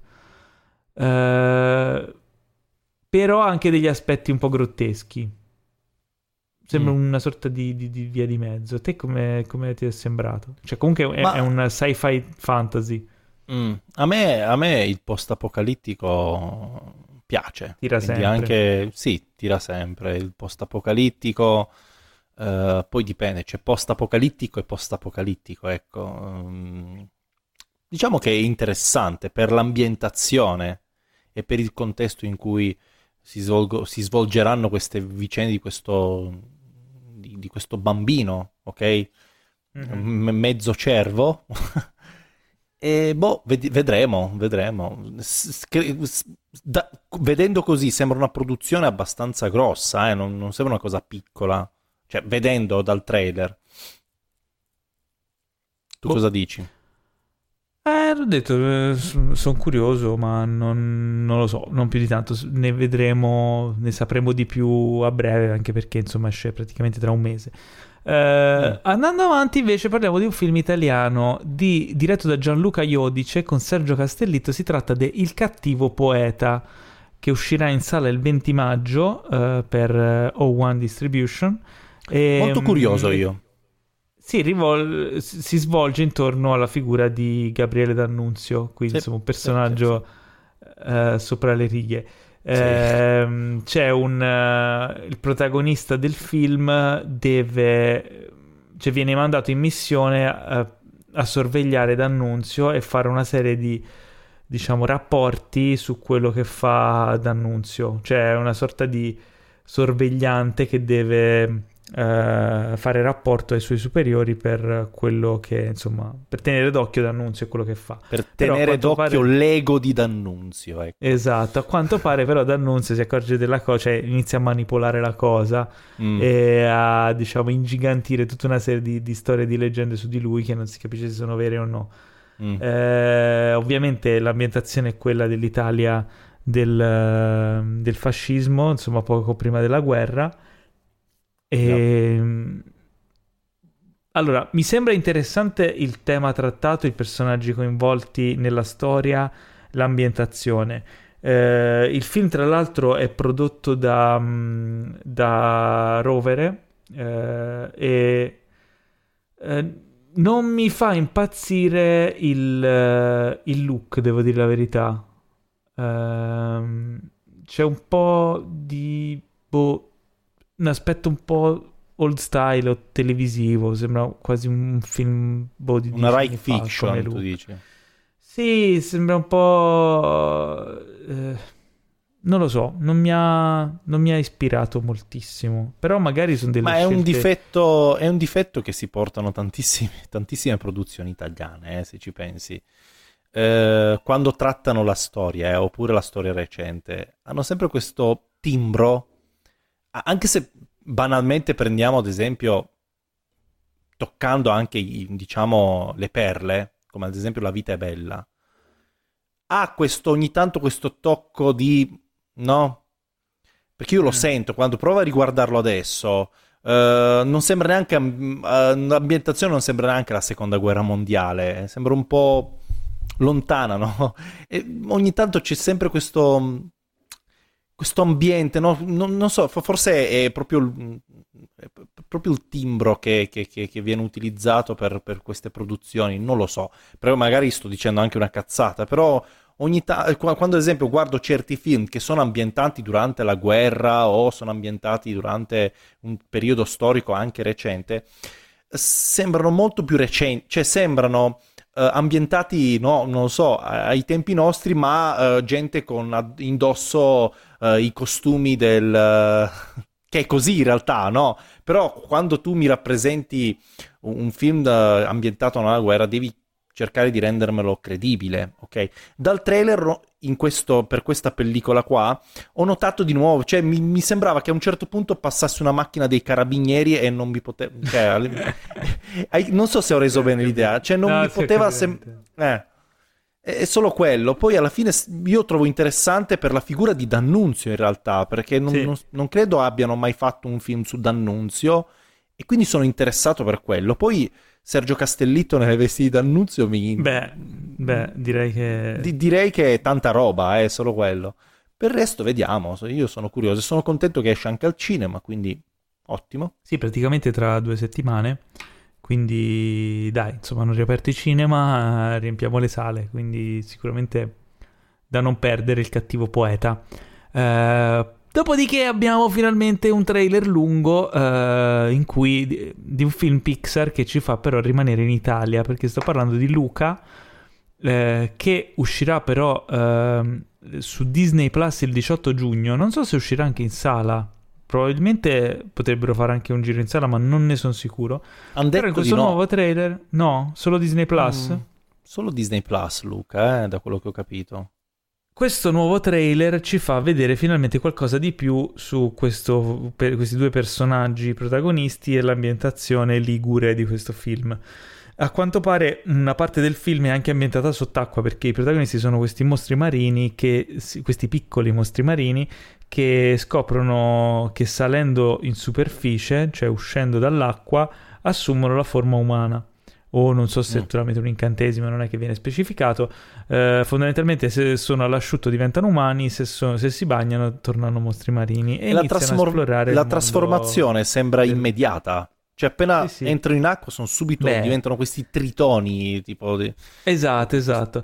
So, eh, è, un, è, chiaramente un espediente narrativo quello della trasformazione immediata, però sembra molto divertente. Poi, soprattutto, si vede loro che esplorano questo sconosciuto mondo di superficie che è un, un tranquillo paesino ligure eh, con tutta questa serie di personaggi bizzarri tipici del, dell'Italia, anche un po' stereotipata però mm. molto divertente. La cosa strana, vedendo il trailer in lingua originale, è che ovviamente sì. parlano tutti in inglese, alcuni mm. personaggi hanno un inglese con forte accento italiano e poi ogni tanto ci buttano dentro delle parole in italiano sì. così, cioè, buttate lì. Andrà visto penso in inglese. Sarà un film... Sì, penso che sarà un film molto difficile da adattare, da adattare in italiano. Non ho visto sì, il trailer parecchio. in versione italiana, effettivamente potrei recuperarlo perché eh, anche per capire come hanno adattato determinate cose. Sembra molto divertente e anche il look eh, molto colorato, molto Pixar, però con questo tocco di italiano d'Italia, no? Che è, che è super simpatico. I personaggi sembrano molto divertenti e c'è quella sorta di non lo so, secondo me per noi italiani può dare un tocco anche di ritorno all'infanzia, a quando, insomma, soprattutto quelli della mia generazione, quando si giocava per strada, c'era un po' più di libertà, no? Che, che magari i ragazzini di oggi non... Beh, non tu hanno... sicuramente, perché vivendo, diciamo, vicino al mare, eh, forse l'hai vissuta quell'infanzia, eh, sì. io no. Io ho sempre vissuto nelle colline, aspetto che la Pixar produca Vabbè, un, però nel senso un film piccolo... ambientato ad Alba, ad esempio, oppure in Macedonia, non lo so, lo sto aspettando con trepidazione. Però nel senso c'è quell'atmosfera dei, dei, ragazzini che giocano per strada, per le stradine italiane. Sì, quello cioè, sì. Capito? Quello Quella sì. cosa lì è, secondo me è bella. Sono molto curioso, sono, diciamo, lo attendo con, con ansia, con trepidazione, anche perché insomma Pixar difficilmente ci ci lascia sì, non sbaglia un colpo e, e, le poche volte che lo fa comunque ne esce anche comunque vincitore perché Beh. riesce sempre a regalarti visivamente tipo prendiamo Cars comunque riesce ad essere visivamente bello anche se lo trovo un po' così cioè non, non, non mi piace tantissimo né Cars né Plans né tantomeno gli altri capitoli Beh, ne, ne, esce vincitore anche letteralmente per esempio uno di quelli che mi aveva convinto meno ultimamente era Soul e ha vinto l'Oscar Quindi, no, ma a me diciamo è piaciuto che... tantissimo. A me è piaciuto tantissimo. Eh. Sì, sì, no, non è brutto. Non, non, è tra quelli, cioè, non è tra i miei preferiti, però a quanto pare ha convinto un po' tutti. Ehm, e, e, poi finiamo con il trailer, so- cioè proprio a sorpresa, il trailer bomba di, di questi giorni, che in realtà non è neanche un, tra- cioè non non è un, trailer. un trailer. Non è un trailer. Sembra eh, un Marvel pippozzo. Studios Una, no, una, un, Pippo, un autofellatio. Marvel Studios ha rilasciato questo video chiamato Marvel Studios Celebrates the Movies, quindi Marvel Studios festeggia i film. Uh, è un video celebrativo. Mh, mm, a quanto pare, quando è uscito, io pensavo che fosse un montaggio. Cele- Tra l'altro, ce l'ha postato sul gruppo uh, Il buon Dio Guardi. E ho pensato, ed era tutto esaltato. Ho pensato, perché, perché Dio Guardi è così esaltato? Pensavo. Eh, credevo che fosse semplicemente un montaggio no? per festeggiare il ritorno in sala, la riapertura delle sale, quanto è bello andare al cinema e uh, sì. stare con gli altri, che è quello che è all'inizio il trailer. Tra l'altro, bellissimo con la voce fuori campo di Stan Lee, tutto il racconto che cioè, il mondo è bellissimo perché è popolato da altre persone, siamo tutti fratelli e sorelle, eh, divertiamoci insieme, viviamo i bei momenti insieme, andiamo in sala, ci emozioniamo tutti insieme. Bello, poi a un certo punto fa Molto vedere. Bello fa vedere la scena dei portali di Endgame ripresa nella sala durante la, la, prima del film in America con il pubblico ripreso e il pubblico che, che gioisce, esalta, che festeggia. Sì, sì. Io non so te, ma lì ho, mi è proprio avuto la pelle sì, d'oca. Eh, perché... mi, sì, mi è venuta la pelle d'oca. In quel momento anch'io ho sentito um, un'emozione che, che È come quando basso. vai a un concerto e tutti, e tutti cantano insieme, no? E tutti si emozionano so, all'unisono. Perché forse non me lo sono aspettato, cioè non me lo aspettavo che a un certo punto fac- mh, mm, eh, mostrassero anche tipo la, la, sala, all'interno della sala quando... Cioè quella scena non me l'aspettavo, quindi è, è, talmente, è, è talmente inaspettata che ti sorprende e io sono rimasto sorpreso anche se è una cosa così sì. banale, ma rimani sì, sorpreso. Sì, perché poi quelle, quell'inquadratura rievoca eh, il ricordo di quando eravamo in sala a vedere quel film, che comunque ha emozionato un casino di gente, e allo stesso tempo eh, ti fa vedere, ti ricorda quanto è bello vedere un film in sala con tanta altra gente che esulta insieme a te, che si esalta insieme sì. a te, che amplificano l'emozione, ma che può essere un film gigante come questo, un film di trattenimento, un popcorn movie come questo, ma può essere anche eh, Nomadland che ho visto in sala l'altro giorno. Assolutamente. Che è un film molto più pacato, però quando ridi e ridi insieme ad altre persone, quando ti emozioni, ti emozioni insieme ad altre persone, diciamo che quella emozione è amplificata. Quindi mettere nel mezzo questa, questa inquadratura già ti mette in un certo mood. Da lì in poi vediamo uh, una sorta di mini trailer. Un di, crescendo.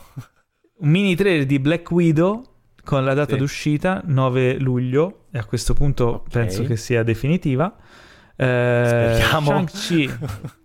Altre immagini di Shang-Chi e la leggenda dei Dieci Anelli che uscirà a settembre, il 3 settembre. Dopodiché, per la prima volta, e qui ci colleghiamo anche a Nomadland e al discorso che eh, Chloe Zhao è anche la regista di Eternals, vediamo le prime immagini di Eternals, che uscirà il 5 novembre di quest'anno. Eh, la settimana scorsa io e Teo parlavamo sul discorso, parlavamo de- del fatto che Chloe Zhao, essendo una regista indipendente con un, una sensibilità così particolare sia per i personaggi che per le immagini, messa di fronte ad un, ad un film della Marvel, che di solito insomma sono mega produzioni gigantesche di un certo tipo, quanta libertà avrebbe potuto avere, che tipo di film potrebbe essere questo Eternals e dalle immagini che abbiamo visto sembrava quasi di vedere eh... un Nomadland con i supereroi, cioè sì. eh, immagini molto molto belle. Quel tramonto, quel tramonto Paolo è... Sì, tramonti. Se come dice Feighi, eh, se di, come dice Feighi è un tramonto comunque eh, che le ha voluto riprendere mh, lì sul campo e non uh, magari col green screen, eccetera, eccetera, tanta roba. Cioè, poi banalmente stiamo parlando di un tramonto, eh, ma comunque vale tantissimo.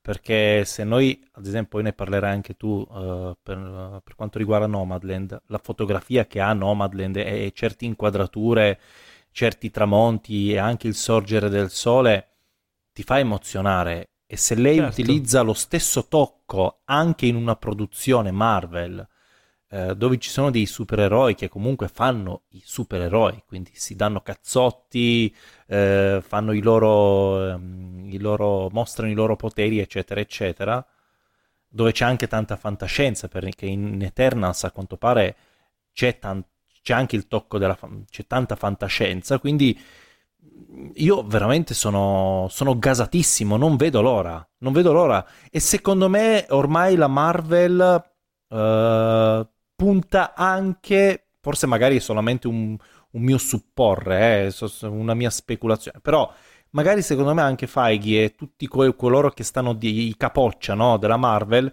puntano anche a, a, soddisfare anche quel tocco di indipendente, ok? Ci sta.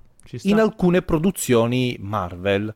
Se Ed tu è ci pensi, questa cosa. Ehm, quando uscì Guardiani della Galassia, nessuno li conosceva e presero James Gunn e gli diedero abbastanza libertà di fare un film particolare, no? Un film fuori dagli schemi. E diciamo che fu una scommessa vincente.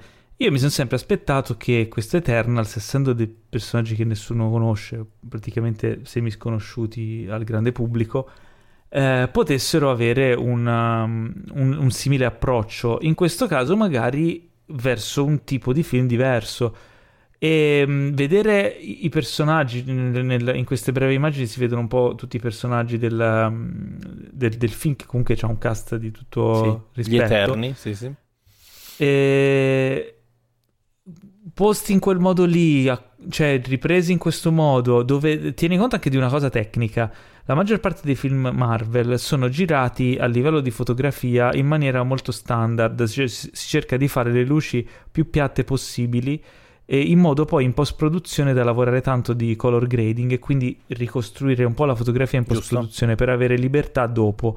E quindi non è mm-hmm. che fotograficamente non tutti eh, ma la maggior parte dei film quelli standard eh, fotograficamente sono molto costruiti in post produzione in questo caso no perché lei ha, ha fatto la richiesta di girare in, in, luoghi reali, in condizioni di luce reali, Giusto. non con scenografie, eh, non sempre, diciamo almeno con scenografie, il più possibile lavorare in questo modo qui con una troupe ridotta in modo che potessero anche essere agili e cogliere determinate cose che magari potevano succedere sul momento estemporaneamente che come dicevamo prima parlando della regia è uno stile molto particolare e non molto approvato dagli studios perché comunque stai riducendo la, il controllo che puoi avere sulla produzione.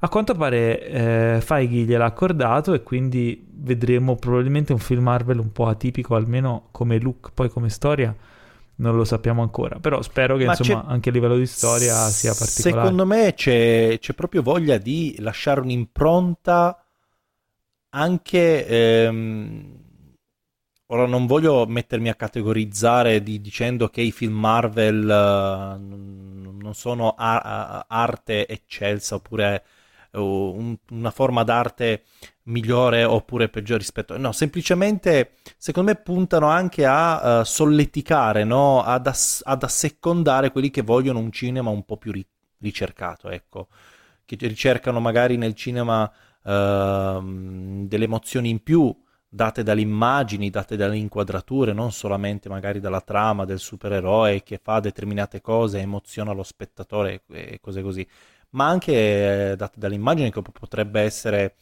magari mh, mm, che, che, riesce a darti de- determinati, determinati registi solo riescono a darti, ad esempio un Paul Thomas Anderson che attraverso mm-hmm. il petroliere senza far parlare moltissimo il personaggio, solo con un paio di inquadrature eh, rivolte verso l'attore oppure con, con, con, piccoli, um, con, piccoli, movimenti di macchina riesce a farti emozionare perché riesce a, a, a trasmetterti tanto.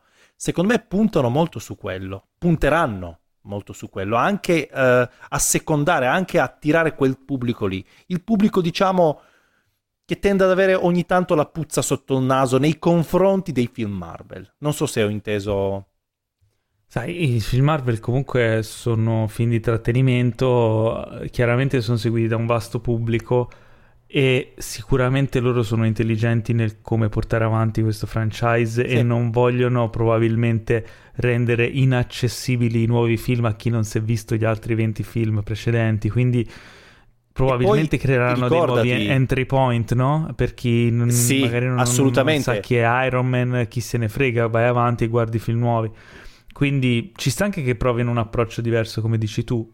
Chiaramente è un, è, mi aspetto un film di trattenimento, però se c'è quel tocco in più, perché no? No, ma il discorso è che non...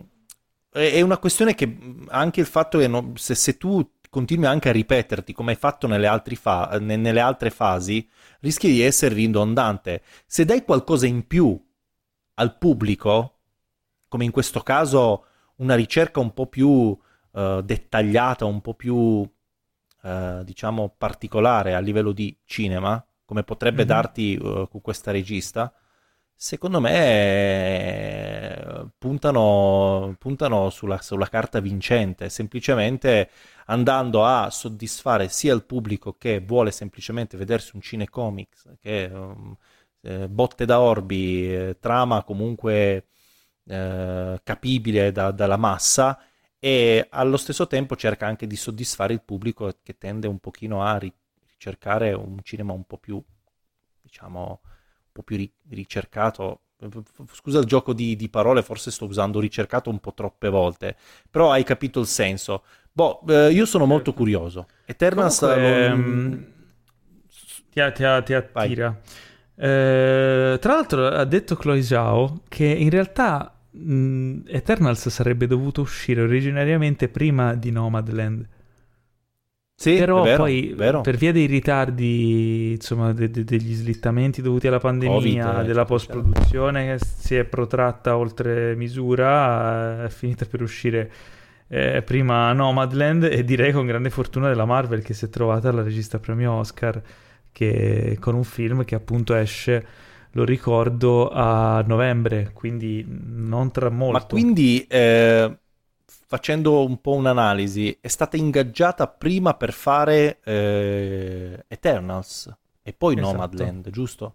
Sì. Ottimo, cioè uno potrebbe dire ah vabbè successo, grande successo di Nomad. Eh, aveva già fatto Marvel... due film molto acclamati, capito? Poi sono andati a prendere un talento emergente. Anche lì insomma ci vuole occhio, eh? Non è che... Ci vuole coraggio, ci vuole coraggio, coraggio, perché poi basta puntare sempre sui nomi, eh, sui nomi grossi che comunque hanno dimostrato di avere uh, un buon mestiere tra le mani. Potrebbe, potevano contattare ad esempio di nuovo, che ne so, J.J. Abrams che non ha mai lavorato su un MCU, però vai sul sicuro, ti dici mi prendo un JJ Abrams che so che riesce a gestire una produzione grossa e lavora e su poi ti fa determinato film. e poi Wars. ti fa Star Wars 9, ecco. Quindi e vabbè, comunque, mh, mm, tornando al, al trailer, Uh, dopo, dopo, aver visto le prime immagini di Eternals, inizia una lunga carrellata di titoli con le relative date d'uscita e quindi vediamo i loghi di Spider-Man No Way Home, il terzo film di Spider-Man, dicembre, di, 17 dicembre 2021, Doctor Strange in the Multiverse of Madness, 25 marzo 2022, Thor Love and Thunder il 6 maggio 2022 e dopodiché arriva a sorpresa inaspettato il titolo Black Panther Wakanda Forever.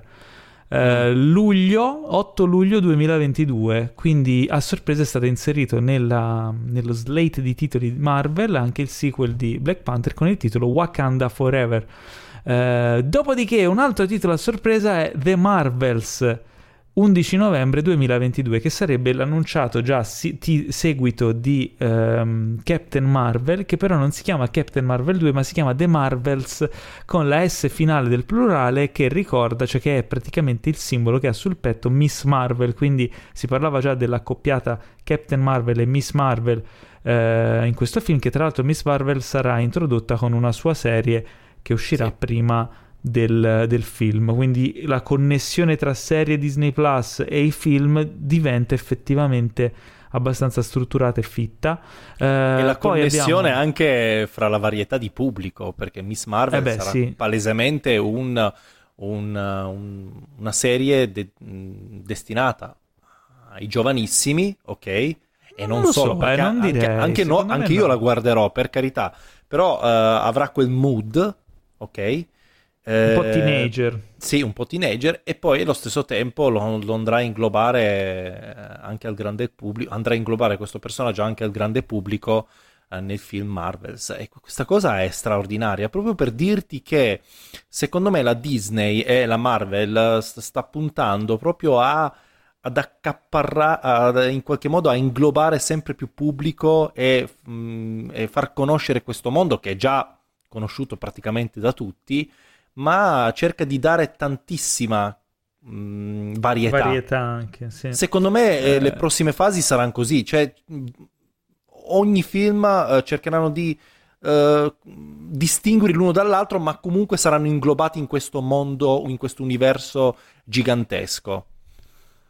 Uh, poi il trailer so, si conclude con gli ultimi, gli ultimi, tre titoli che sono Ant-Man and the Wasp Quantumania che era già stato annunciato che uscirà il 17 febbraio 2023 Guardiani della Galassia 3 il 5 maggio 2023 e si conclude con un fantomatico, anzi fantastico 4 che appare, che è ovviamente il simbolo dei Fantastici 4, Fantastic Four che ritornerà, è stato annunciato uh, sotto il, uh, diciamo, il mantello di Marvel Studios e onestamente io non so te Boban ma io non vedo l'ora perché Fantastici 4 fatti per bene come si deve è una figata incredibile. Insomma, è, il, è, uno dei fumetti più classici, iconici e famosi della storia della Marvel, che purtroppo è anche, e purtroppo è anche l'unico a cui cinematograficamente non è mai stata resa giustizia. Eh, Quindi, sì. insomma, e apre tutta Soprattutto... una serie di scenari, di prospettive, di connessione tra personaggi e mondi che secondo me se fatto bene potrebbe essere una vera bomba. Ancora non si sa nulla, non si sa il cast, non si sa praticamente niente, ma visto che Guardiani della Galassia 3 è annunciato per il 5 maggio e visto che di solito le loro uscite dopo maggio è luglio, eh, potrebbe essere a luglio 2023. Ma non si sa ancora. Mm. Quindi vedremo, vedremo. C'è ancora un sacco di acqua che deve passare sotto i ponti. Assolutamente, si, mm, usciranno ancora tante cose, tanti trailer e poi quando arriveremo a vedere eh, finalmente anche i Fantastici 4 targati Marvel barra Disney, usciranno altri tanti trailer di altre tante di, serie per altri dieci anni film per, per, i prossimi dieci anni eccetera, eccetera. noi invecchieremo avremo, tu diventerai sempre più pelato e io, io più, più pelato sempre... di così Boba non è che posso diventare ah, tu okay. potrai diventare più grigio è, è, più grasso, più grigio. Mia figlia crescerà, inizierà anche lei a guardare i Marvel Cinematic Universe, inizierà a guardarsi tutti i film vecchi, eh, li guarderà insieme a me e sarà un circolo continuo dove arriveremo poi noi a 90 anni ad aspettare ancora a guardare. Quando tu sarai sul letto di morte e dirai non voglio morire, devo vedere Avengers 22 è così. È, Ma è, il momento di... È plausibile, molto plausibile. È il momento di passare finalmente alle recensioni. Attenzione perché direi di aprire senza indugio e senza inganno proprio con il nostro Nomadland. Nostro, cioè non è il nostro, però l'abbiamo un pochino accolto. Abbiamo prodotto noi. Eh. Allora ti dico, Boban, ehm, Teo era molto dispiaciuto di non essere in questa puntata allora, il giallo eh. di Teo è così, Teo è incasinato col lavoro e quindi eh, mi ha coperto nelle scorse settimane, questa settimana copro io lui, anzi io e Boban copriamo Teo, eh, era molto dispiaciuto perché non può parlare non di ne son degno, non ne son degno.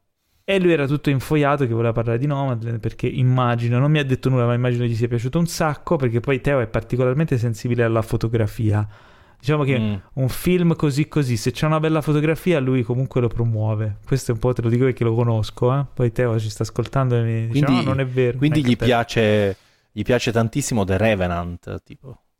Sì, sì, assolutamente. Mm. Eh, allora, Nomadland. Io gli ho promesso che comunque settimana prossima un piccolo spazietto per fargli dire qualcosa su Nomad, Nomadland glielo lascio perché se lo merita.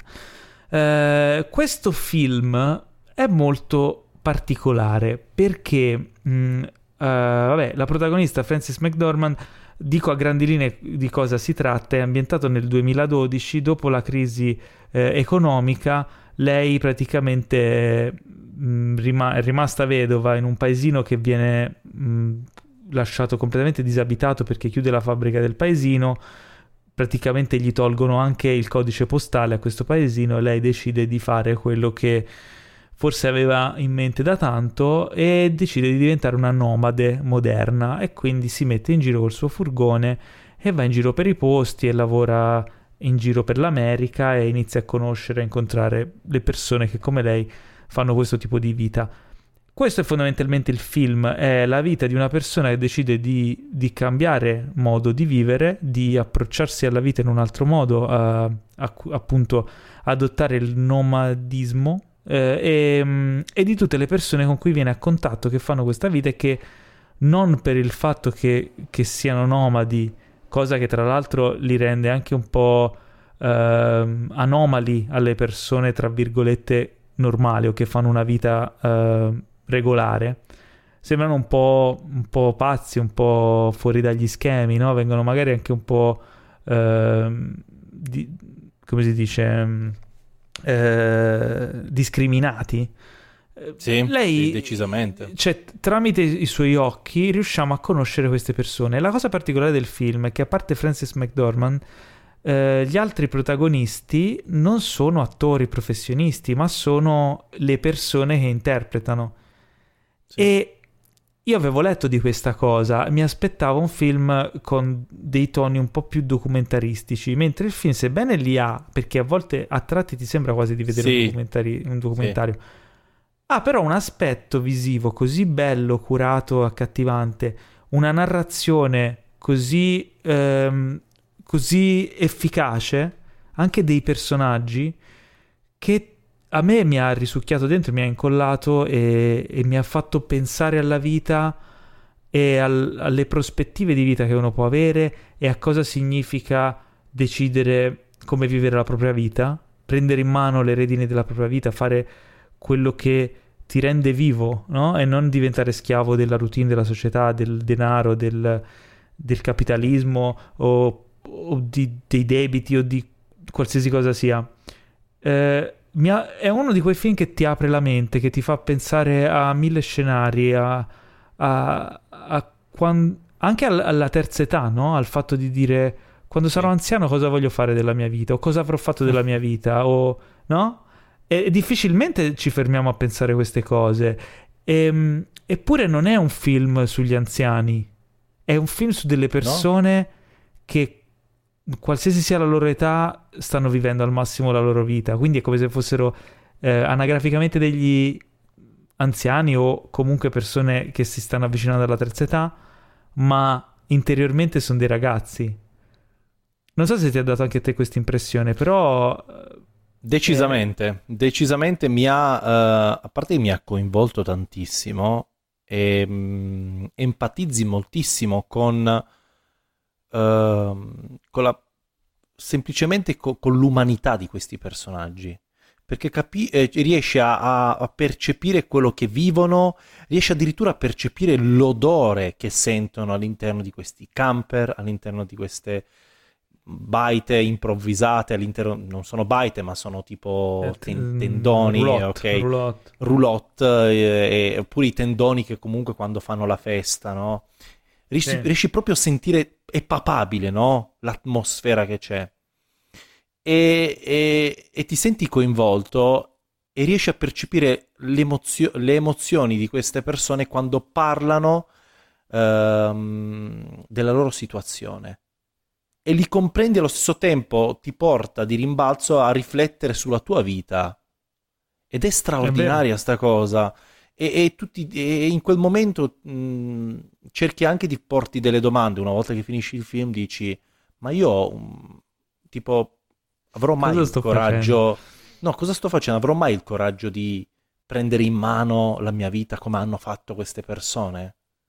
E ti te le poni queste domande ma io avrò veramente il coraggio di prendere anch'io lasciare mollare tutto con la mia famiglia e, e andare uscire evadere da questo da, da, questa routine che ogni giorno vivo, da, da questa mia voglia no? di, di, cercare sempre di eh, migliorarmi, di essere, eh, di provare a sempre migliorarmi nel lavoro, di, di, di arrampicarmi, di arrampicarmi sempre di più.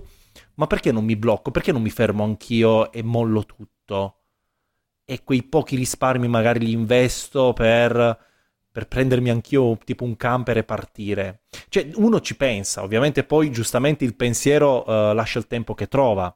Cioè, quei pensieri lì finiscono lì. Però non lo so, perché... sai, perché sì, comunque ti, ti rimane un... Ti mette in testa il seme di un, di un pensiero diverso. È questo che è importante, perché ti pone di fronte a un punto di vista completamente diverso e ti fa capire che non è sbagliato, è diverso e che, ha dei vi- che è un punto di vista che ha degli aspetti molto interessanti.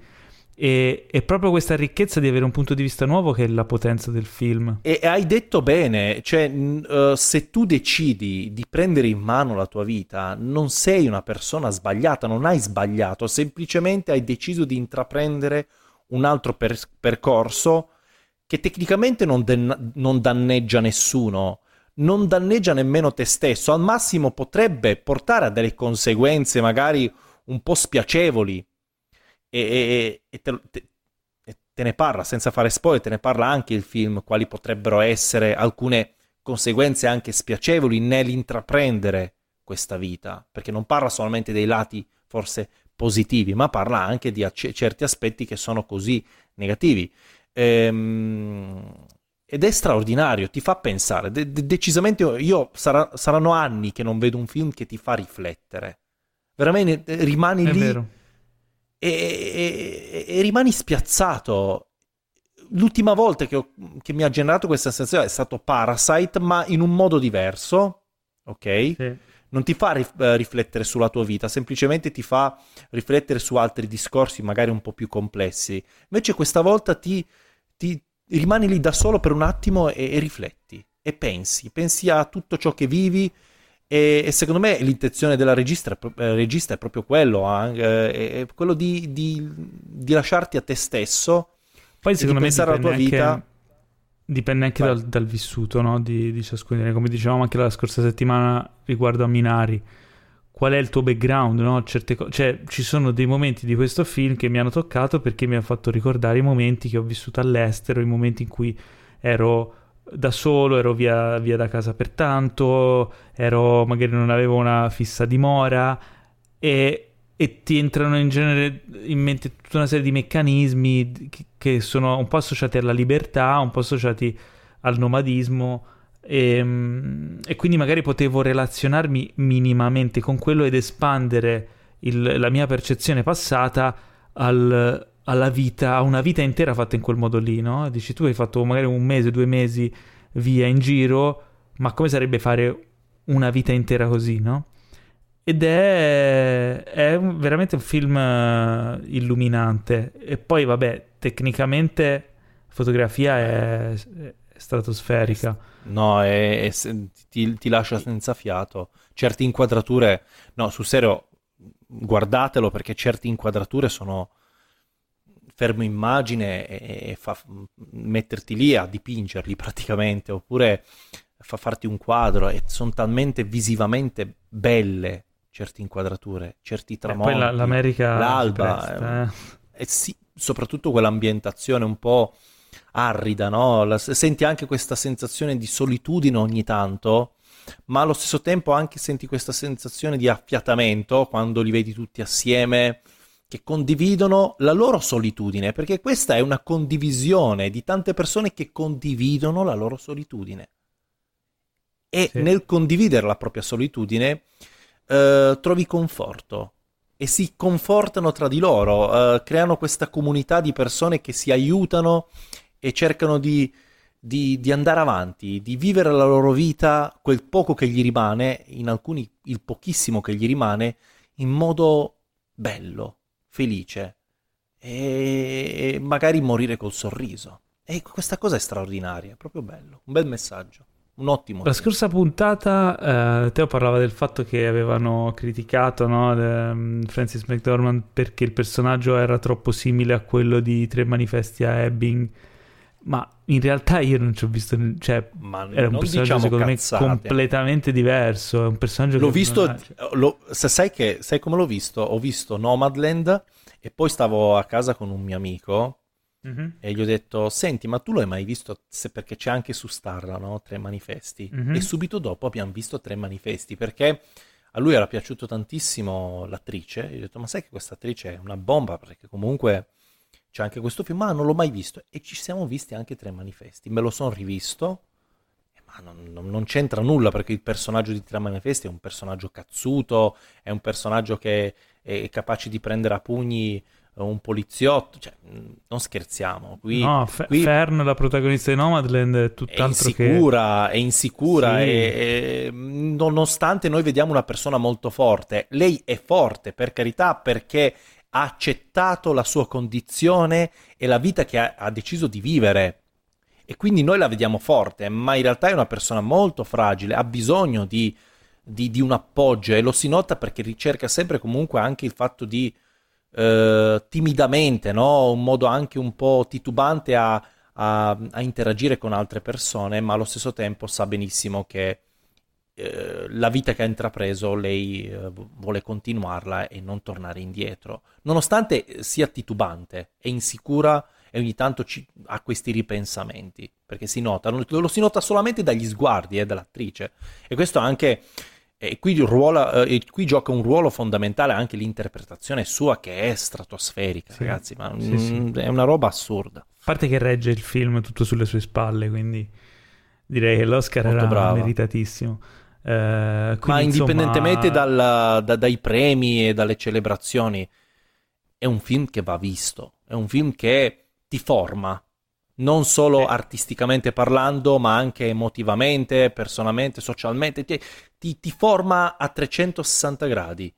Secondo me, una volta che finisci di vedere quel film, ti senti, uh, se sei uno stronzo, div- forse diventerai un po' meno stronzo, se sei una persona buona, diventerai ancora più buono.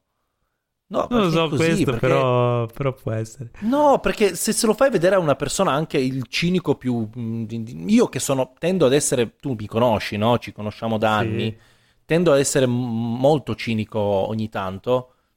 Io l'ho visto e, e, e se, se, certe volte ho avuto delle conviz- convinzioni un po' assurde, in quel momento magari se se, se, mi sento arrabbiato oppure in qualche modo un po', un, po', un po', una merda, in quel momento mi sono, mi sono sentito un po' più pacato, mi sono sentito un po' più rilassato e vedevo, vedevo, vedo anche un po' di speranza nei confronti del mondo. Ecco, sembra anche un po' stu- una frase fatta, però boh, è, posit- è un film positivo. Quindi il nostro consiglio è guardate Nomadland. Io personalmente vi dico, se potete, se, se, se siete insomma a portata di, di, sala cinematografica, andate a vederlo in sala perché, perché è un'esperienza. Io l'ho visto in sala l'altro giorno, eh, ti riempie veramente l'anima. Le immagini sul grande schermo di questo film sono incredibili. Sai, a volte c'è chi dice, bah, questo è un film ci- da cinema, questo non è un film da cinema, no? Sono, c'è una buona parte del pubblico che dice questa cosa qui. A parte che tutti i film sono da cinema, Nomadland, pur non essendoci esplosioni, macchine che saltano, robot giganti, supereroi o niente, è un film da cinema perché la potenza delle immagini di questi luoghi dell'America, della natura e dei personaggi merita veramente la, la, potenza amplificante del grande schermo. Quindi, insomma, ve lo straconsiglio vederlo al cinema. Se poi chiaramente eh, non tutti i cinema sono aperti ancora, quindi se non potete, guardatevelo anche su Disney Plus. Eh, spero che abbiate una TV che gli renda giustizia. Eh, andiamo avanti e parliamo di Senza rimorso, eh, questo film action militare, spionaggio, anche un po' thriller eh, diretto dal nostro caro Stefano Sollima, scritto da Taylor Sheridan, anzi co-sceneggiato da Taylor Sheridan eh, e tratto da un romanzo di Tom Clancy che vi ricorderete per eh, la, la, saga di film di, di Jack Ryan, Caccia Ottobre, Caccia Ottobre Rosso, eh, eccetera, eccetera. Um, e con protagonista eh, il buon caro Michael B. Jordan, che insomma è un uh, bravissimo attore, io lo adoro. Eh, quindi abbiamo regista che adoro, sceneggiatore Taylor Sheridan, che è un mostro bravissimo, uno dei più promettenti del momento. Tom Clancy, che comunque su questo genere del thriller eh, militare, sp- spionaggio, così action, eh, di solito è una garanzia. Michael B. Jordan, insomma, mi aspettavo un film di livello. Sono stato decisamente deluso. Uh, peccato perché questo film, tra l'altro prodotto da Prime, che uh, insomma quando lo vedete chiaramente cerca di impostarsi come uh, primo film di una serie di film più estesa, in realtà non convince. La trama è abbastanza banale, insomma, un po' da ABC del, dell'action thriller. C'è questo, questa storia di vendetta, come si vede nel trailer il personaggio di Michael B. Jordan rimane eh, ferito dopo un, uh, un, attacco di una sorta di eh, vendetta da parte di un, una non meglio precisata entità militare che eh, uccide tutti i suoi compagni di, mm, insomma, di azione, di, come si dice, militari, eh, e anche gli uccide la famiglia. Quindi lui rimane da militoni. solo in cerca di... con militoni, insomma, rimane da solo in cerca di vendetta.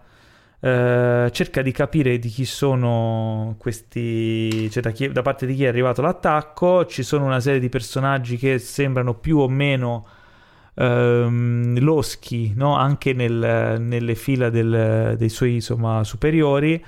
Uh, c'è questo giallo su chi e cosa è successo, c'è questa operazione per andare a, vendicarsi, ci sono tutta una serie di colpi di scena un po' telefonati, devo dire la verità. Ci sono un tot di scene d'azione, alcune anche belle, devo dire, ben girate, belle, perché comunque Sollima l'azione la sa girare, è un regista che, mm, che gira molto all'americana e quindi è anche abbastanza adatto a questo genere di film. Eh, però niente che mi abbia fatto dire wow, una cosa nuova, eh, oppure mm, wow, questa cosa non me l'aspettavo. È sempre un po' tutto atteso, sembra sempre un po' tutto cliché, sembra sempre un po' tutto banale. Eh, l'interpretazione di, di, Michael B. Jordan non è che offra. Cioè, il ruolo non è che gli offre particolari spunti, è lì, è incazzato, è tutto pieno di rancore, eh, vuole ammazzare tutti, è sempre ingrugnito dall'inizio alla fine del film. Eh, I momenti più toccanti non è che brilli neanche lì, eh, non è un film che ho particolarmente amato, anzi, proprio partendo dal discorso che mi aspettavo tanta roba, visti i talenti coinvolti, è un film che mi ha abbastanza deluso. L'unica nota positiva, devo dire, eh, è il personaggio eh, di Karen Greer, che praticamente è la superiore di, eh, di Michael B. Jordan, il suo protagonista che si chiama eh, John Kelly lei è la capa delle, delle truppe speciali, fai conto, ed è una donna di colore, personaggio super cazzuto e nel, nel caso di un film come questo inserire una, una, donna di colore in un ruolo di potere militare è abbastanza tipico. Però in, in, questo genere di film di solito magari ti aspetti che poi nasce qualcosa tra lei e il protagonista, c'è sempre la nota romantica. In questo caso no, cioè è un personaggio cazzuto cattivo e basta. fa il suo lavoro. No, non è cattiva, lei è buona, cioè è la sua amica, ah, okay. è la sua superiore, ah, okay, la sua scusami. amica. Pensavo fosse però è... l'antagonista. No, no, no. No, gli antagonisti sono altri, però è un personaggio figo, una donna forte, eh, in un ruolo secondo me da action, però degno di una donna, ecco, un bel ruolo per una donna.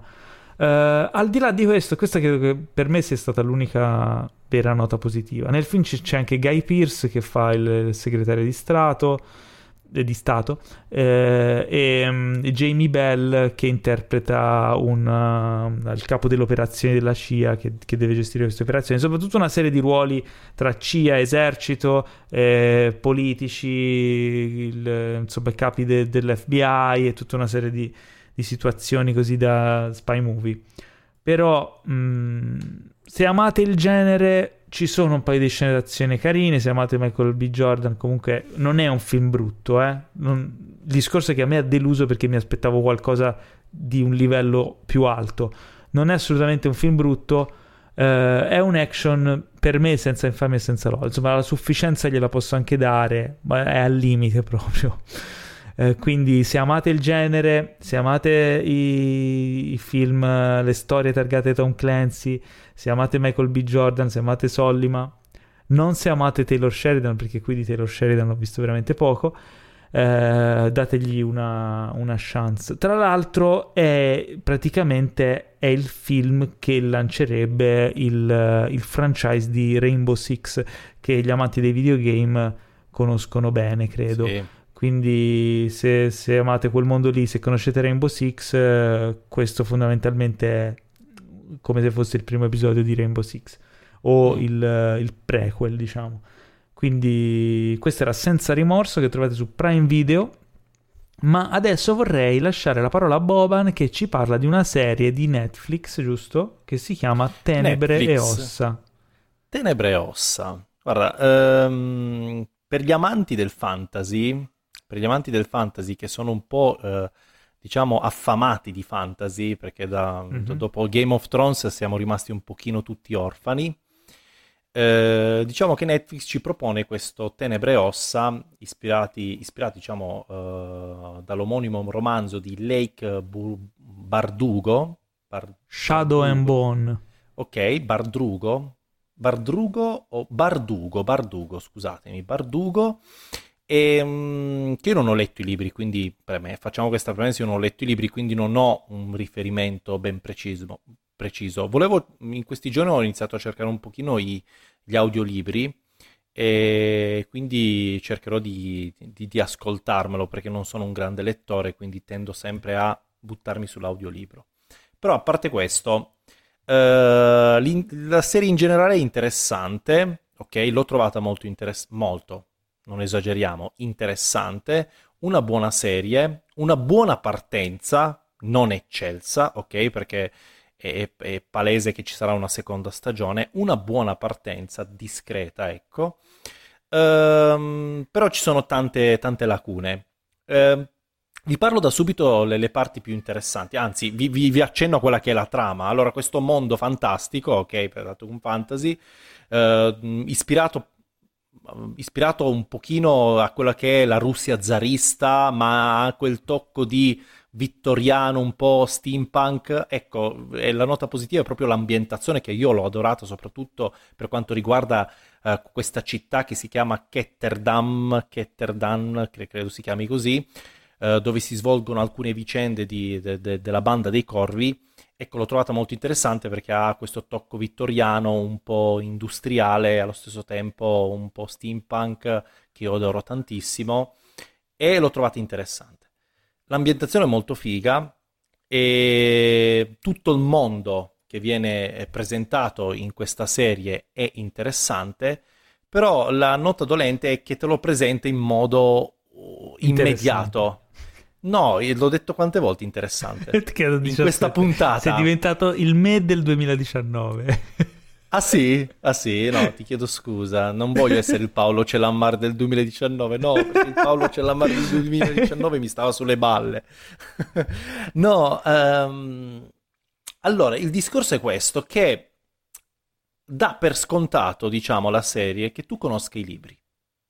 Ti butta in questo mondo, ti presenta personaggi, fazioni, stirpi, gente che ha dei poteri straordinari, questa elite, no, di, di Grisha, no? Questi esseri che sono scelti nella popolazione fin da bambini e attraverso, penso, boh, l'analisi del sangue, no? Viene- eh, si capisce che questi hanno, ah, hanno dei poteri straordinari, no? Che possono controllare il fuoco, oppure possono controllare l'aria, o possono avere dei poteri particolari del tipo ehm, essere dei curatori, ok? Possono curare gli altri, gli altri personaggi. Parlo come se fosse un videogioco, un RPG fantasy, no? E il discorso è questo, che eh, tu vieni proiettato in questo mondo fantastico, ma non hai dei punti di riferimento, semplicemente dà per scontato che tu abbia già letto i libri. Quindi all'inizio mi sono sentito parecchio disorientato. Questi sono i Grisha e loro hanno questi poteri, Eh, questi invece n- non riesci a capire chi combatte chi, eh, a chi, mh, chi fronteggia chi. Beh, però se ti Perché- ricordi anche le prime stagioni di Game of Thrones con tutte le famiglie, personaggi. Sì, però la parecchio- narrazione, attenzione, la narrazione ti portava e i dialoghi, i dialoghi tediosi, inutile dire, ma c'erano tantissimi dialoghi un po' tediosi, soprattutto nella prima stagione, che in qualche modo riusciva a darti un quadro generale, perché non è che ti presenta da subito eh, i Tallinn, ok? Nella Sì, prima stagione. mano a mano, certo. Te li introduce, ma invece qua ti butta tutto no, sul piatto e Ah. un pochino ti trovi dis- disorientato perché que- questi sono i Grisha, questo è Zlatan che è il cattivo. Allora dici, Ibrahimovic. non s- no, non Zlatan, c'è un personaggio che si chiama Zlatan. È molto interessante che tantissimi nomi sono ispirati alla cultura slava, quindi finiscono tantissimi con ov o ski. sono, sono ispirati al calcio.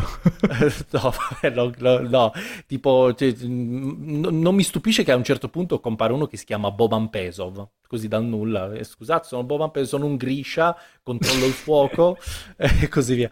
No, il discorso è che eh, i difetti, ad esempio, è quello che ti trovi un po' disorientato tu spettatore perché dici, ok, cerca di darmi un, anche con un semplice, una voce fuori campo, un po', che potrebbe essere anche un po' stupida come scelta, però la voce fuori campo un po' alla Signore degli Anelli che all'inizio ti presenta un pochino, ti fa un quadro della situazione cercando di prepararti al mondo che stai per affrontare e a quello che stai per vedere, invece qui ti senti buttato lì e, devi, e fai fatica, no? Solo dopo il quarto, quinto episo- episodio riesci a capire come funziona questo mondo.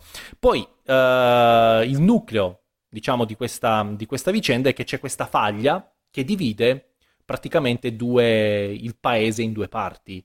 Ok? Questa faglia mm-hmm. che compo- è tipo una sorta di linea di confine uh, che Mm, che, che, è composta da, da, un potere oscuro dove all'interno ci sono mostri che appena ci entri in quella linea, appena entri in questa fascia, in questa faglia, ti squartano senza neanche chiederti come stai, senza neanche consultarti, cioè non consultarti, salutarti oppure chiederti se vuoi un caffè. Semplicemente arrivano questi mostri e ti, uh, ti, ti, ti, portano via uh, gli arti. E la cosa bella, un'altra cosa positiva è che uh, non si dosa. Ma quella era una cosa positiva No, vabbè, la cosa positiva, ti, te la sto per dire adesso, è che la violenza te la fa vedere.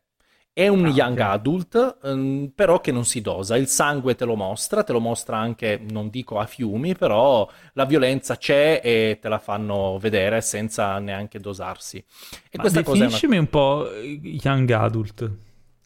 Young adult. Lo young adult è il classico genere un po' alla Twilight, ecco, se dobbiamo cercare Ah, quindi torniamo sempre lì. Eh, torniamo sempre lì, però um, è un genere che comunque non è che se tu non hai uh, eh, 17 anni, Paolo, 16 anni, guarda che la puoi guardare la serie, eh. Ok. la puoi guardare anche con grande Però tipo c'è Young no? Adult e Teen è, diver- è, un po' più avanti, no? È Quindi, diverso, diciamo... Young Adult sono i giovani adulti. I, i ventenni... I ventenni che... Ehm, vabbè, Io mi sento adult. un po' ventenne benissimo... ancora. Quindi va Ti bene. senti un po' young adult? Sì, sì, dai. Tu? Io mi sento un po' un old adult. o un old old. old old. No, il discorso è che uh, un'altra cosa che invece trovo, ho trovato un po' fastidiosa sono i protagonisti. Uh, sarà per... Uh, Uh, un po' la, bozza- la, la, scrittura un po' abbozzata dei personaggi che l'ho trovato un po' così superficiale e li ho trovati poco interessanti. Anche la protagonista, l'attrice, non la trovo, diciamo, eh, a livello recitativo molto in gamba. Ecco, se, ecco mm. non dotata. Pian pianino cresce, no, okay, durante la serie. Poi una cosa un po' anche mm, negativa è il cattivo. Superficiale, abbozzato, un po' sopra le righe, il classico cattivo oscuro che ha un passato oscuro, che ha dei progetti oscuri per uh, rendere tutto oscuro, no? La classica Ma il personaggio cosa... di, di, Ben Barnes, quello che era anche il cattivo sì, in il Punisher. belloccio. Il, sì, ah, il ok, fantastico. Sì, sì. lui è proprio allora, lui, lui del, del cattivo eh, insulso. Però lui... Sì, è un cattivo un po' insulso, un po' bieco, anche un po' testa di cazzo, però ehm, non ha eh, zero ironia. Sapete, sai che ogni tanto c'è anche un cattivo che ci, ci infila un po' di... Però eh, lo, lo, dopo un po' l'ho trovato anche insopportabile perché eh, eh per come è scritto non ha nulla da dire alla fine è un personaggio. Poi, secondo me, anche l'interpretazione sua è, è, è, devastante perché io lo trovo abbastanza un attore, un attorucolo così. Eh, un, po', un, po', delle balle, eh, non bravissimo. Eh, e quindi, Ben Barnes. Non lo so, io non, non l'ho apprezzato. Qui l'ho trovato veramente. Eh, in realtà sembra, in, in, se... in Westworld è bravo. Guarda, sai cos'è? Mi, mi, mi, per le espressioni che fa, sembra tipo un classico personaggio un po', un po cattivo, un po' stronzo, tipo de, de Il Segreto, no? Queste fiction tipo, un po' che fa le facce un po' incazzuse, no? un, po', un po' esagerate. È molto stereotipato, no? Il cattivo. E, lo, e, quando il cattivo non funziona in un fantasy, ok? Siamo nei guai. E siamo nei guai. Nonostante poi eh, le, le cose che gli fanno fare all'interno della serie sono interessanti, per carità. E ho ripetuto di nuovo la parola interessanti. Quindi eh capisci che... Eh, cosa posso dire di questa serie? Guardatela, io la consiglio perché se siete a carenza di fantasy... Da, da quello che hai detto non è che mi hai fatto venire molta voglia, eh? No, vabbè, adesso io, io sono sempre un po' pessimista. Io ti ho detto... Um... Ah, un'altra cosa positiva sono i tre personaggi, la banda del corvo. Quelli li ho trovati molto interessanti. Eh? Ho detto un sinonimo di interessanti, lo sai che è interessanti. No, invece quelli eh, li ho trovati splendidi perché mh, mm, eh, le loro vicende sono, sono più piacevoli da seguire. E da subito, soprattutto quando stanno nella parte di, di, di questa città, no? Un po' vittoriana, pseudo-russa, mm-hmm. un po' un misto, un mashup. Um, è la classica banda uh, di, di, scagnozzi che vogliono uh, fare i soldi facili, allora intraprendono alcune cose, vogliono mettersi nei guai, allora uh, fanno determinate cose che gli poi gli portano a interagire con i protagonisti. E le loro vicende sono le più divertenti, ecco.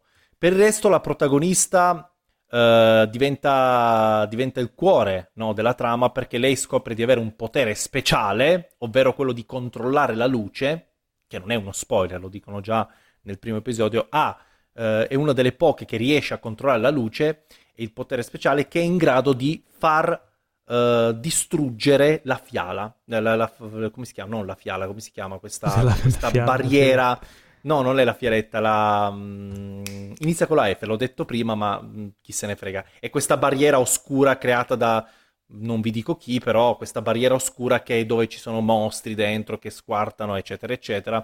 Quindi lei è l'unica la in faglia, grado a... la, faglia. la faglia, la faglia, di buttare giù la faglia. Quindi lei si scopre con questo potere incredibile dal nulla e da lì succedono cose. Succede che lei Ma, fa parte di questa stirpe dei Grisha, quest- e le ossa? di e le ossa poi non ho capito bene sta cosa sì tenebre credo sia per il discorso ah, delle tenebre la luce la, te... la, la, faila la faila la, fa, la faglia la faglia la faglia uno potrebbe. Vabbè, uno potrebbe dire anche la faiga Uh, la faglia, ad esempio, ah, sì. perché penso sia riferito no. al discorso della tenebra, eh, il discorso delle tenebre penso sia il discorso della, de- Vabbè, della barriera. Ho capito, insomma, sei molto e invece le ossa, no, no, sono confuso anch'io perché in realtà mi sono, trovato, mi sono ritrovato confuso nell'approcciarmi nei confronti di questa serie.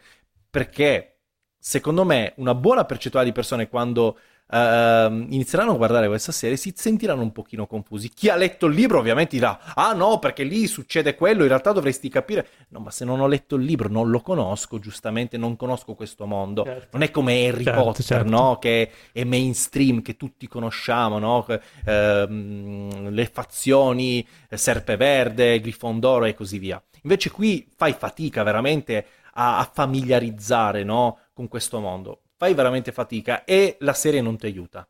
Non ti aiuta tantissimo. Ok, ho capito. Quindi questa era Tenebre e Ossa, serie su uh, Netflix. E, um, ci ho capito poco, però... No, ma in realtà non, io, io so. ve la consiglio, so, mi... eh.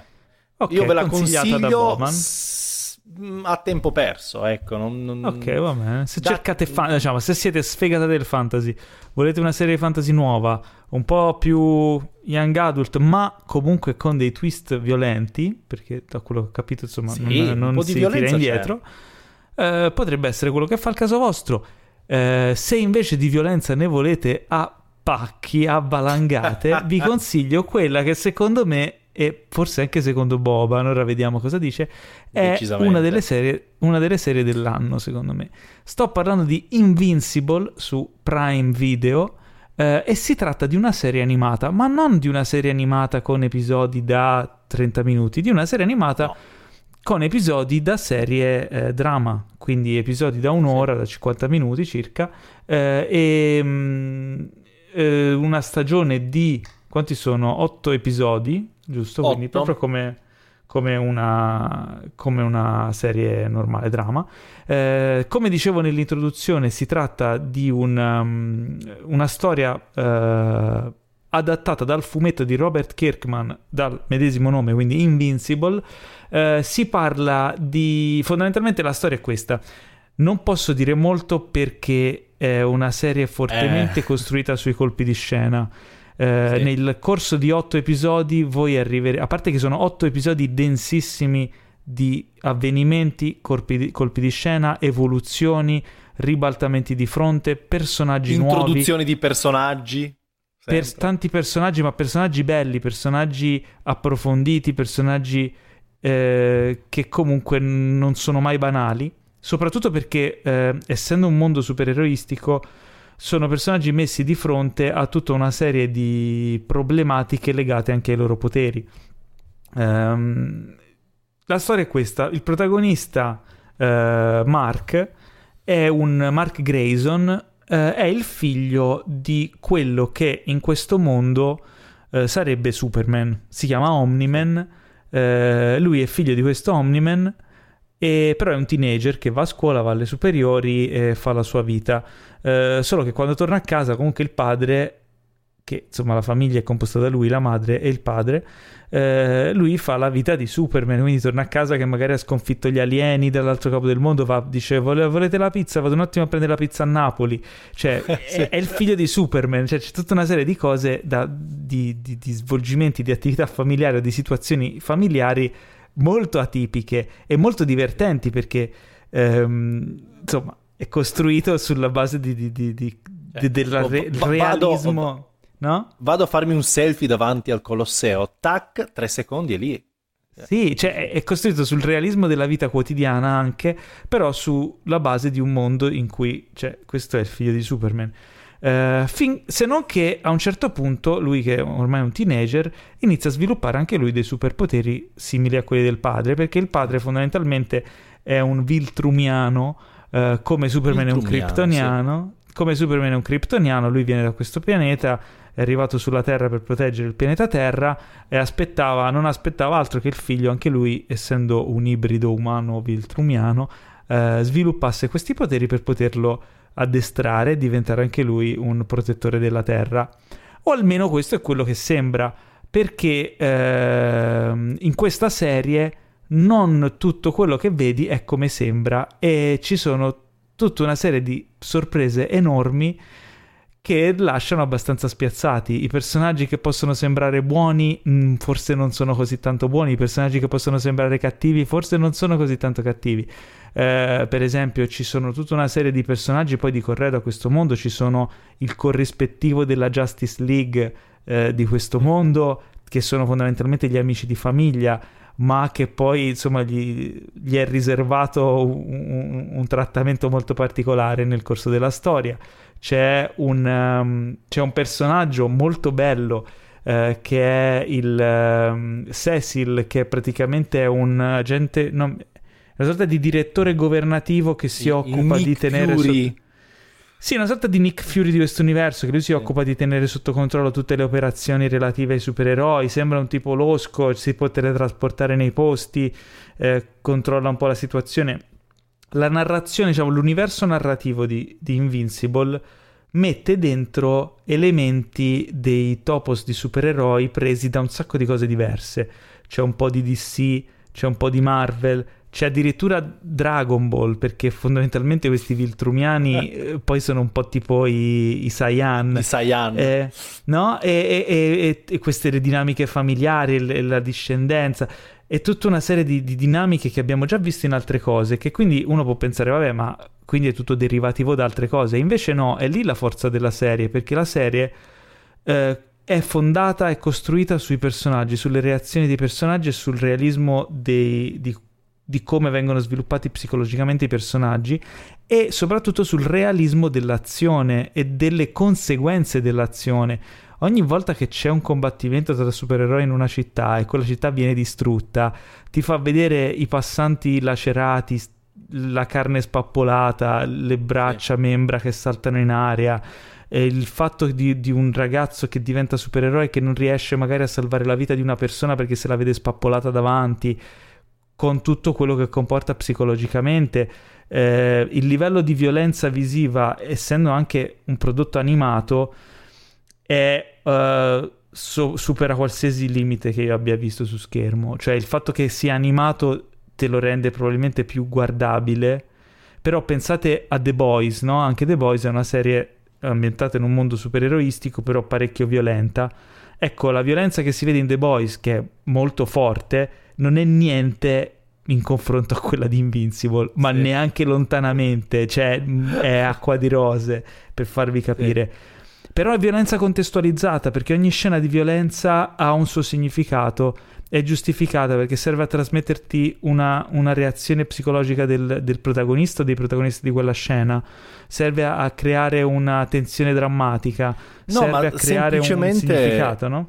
Semplicemente sai che se, se ti trovi di, for- di, fronte ad una potenza incredibile come potrebbe essere un supereroe o un cattivo, sai che la sua impronta poderosa e la sua forza potrebbe creare veramente seri danni eh, a tutto. intorno a sé, a tutto. Quindi quando uh, distrugge qualcosa, i danni che crea sono papabili, sono reali, nonostante, come dici tu, è una serie animata, cre- ci credi a quella violenza, ci credi che in realtà potrebbe veramente uh, venire fuori quella cosa lì potrebbe venire fuori quel risultato lì se due supereroi si scontrassero vicino a casa mia. Cioè, casa mia durerebbe tipo tre secondi e ciao a tutti. Ciao a tutti, figuriamoci. E, e figuriamoci cioè, ci sono dei momenti grossa che... come Mil- Milano, ad esempio. Immaginate o New York due... in quel caso lì. Che si, solo con due pugni che, che si scambiano tra di loro esplodono palazzi e, e, e la Però ne, che... mentre, in un, mentre, in un, film DC o Marvel non è che vedi il palazzo che crolla e la gente spappolata. Vedi solo gente che si, spa- si salva a un certo sì, punto. Sì, vedi gente sempre... che scappa, non vedi una cosa. Qui vedi, qui vedi le ossa spezzate, la gente sp- sbudellata, spappolata.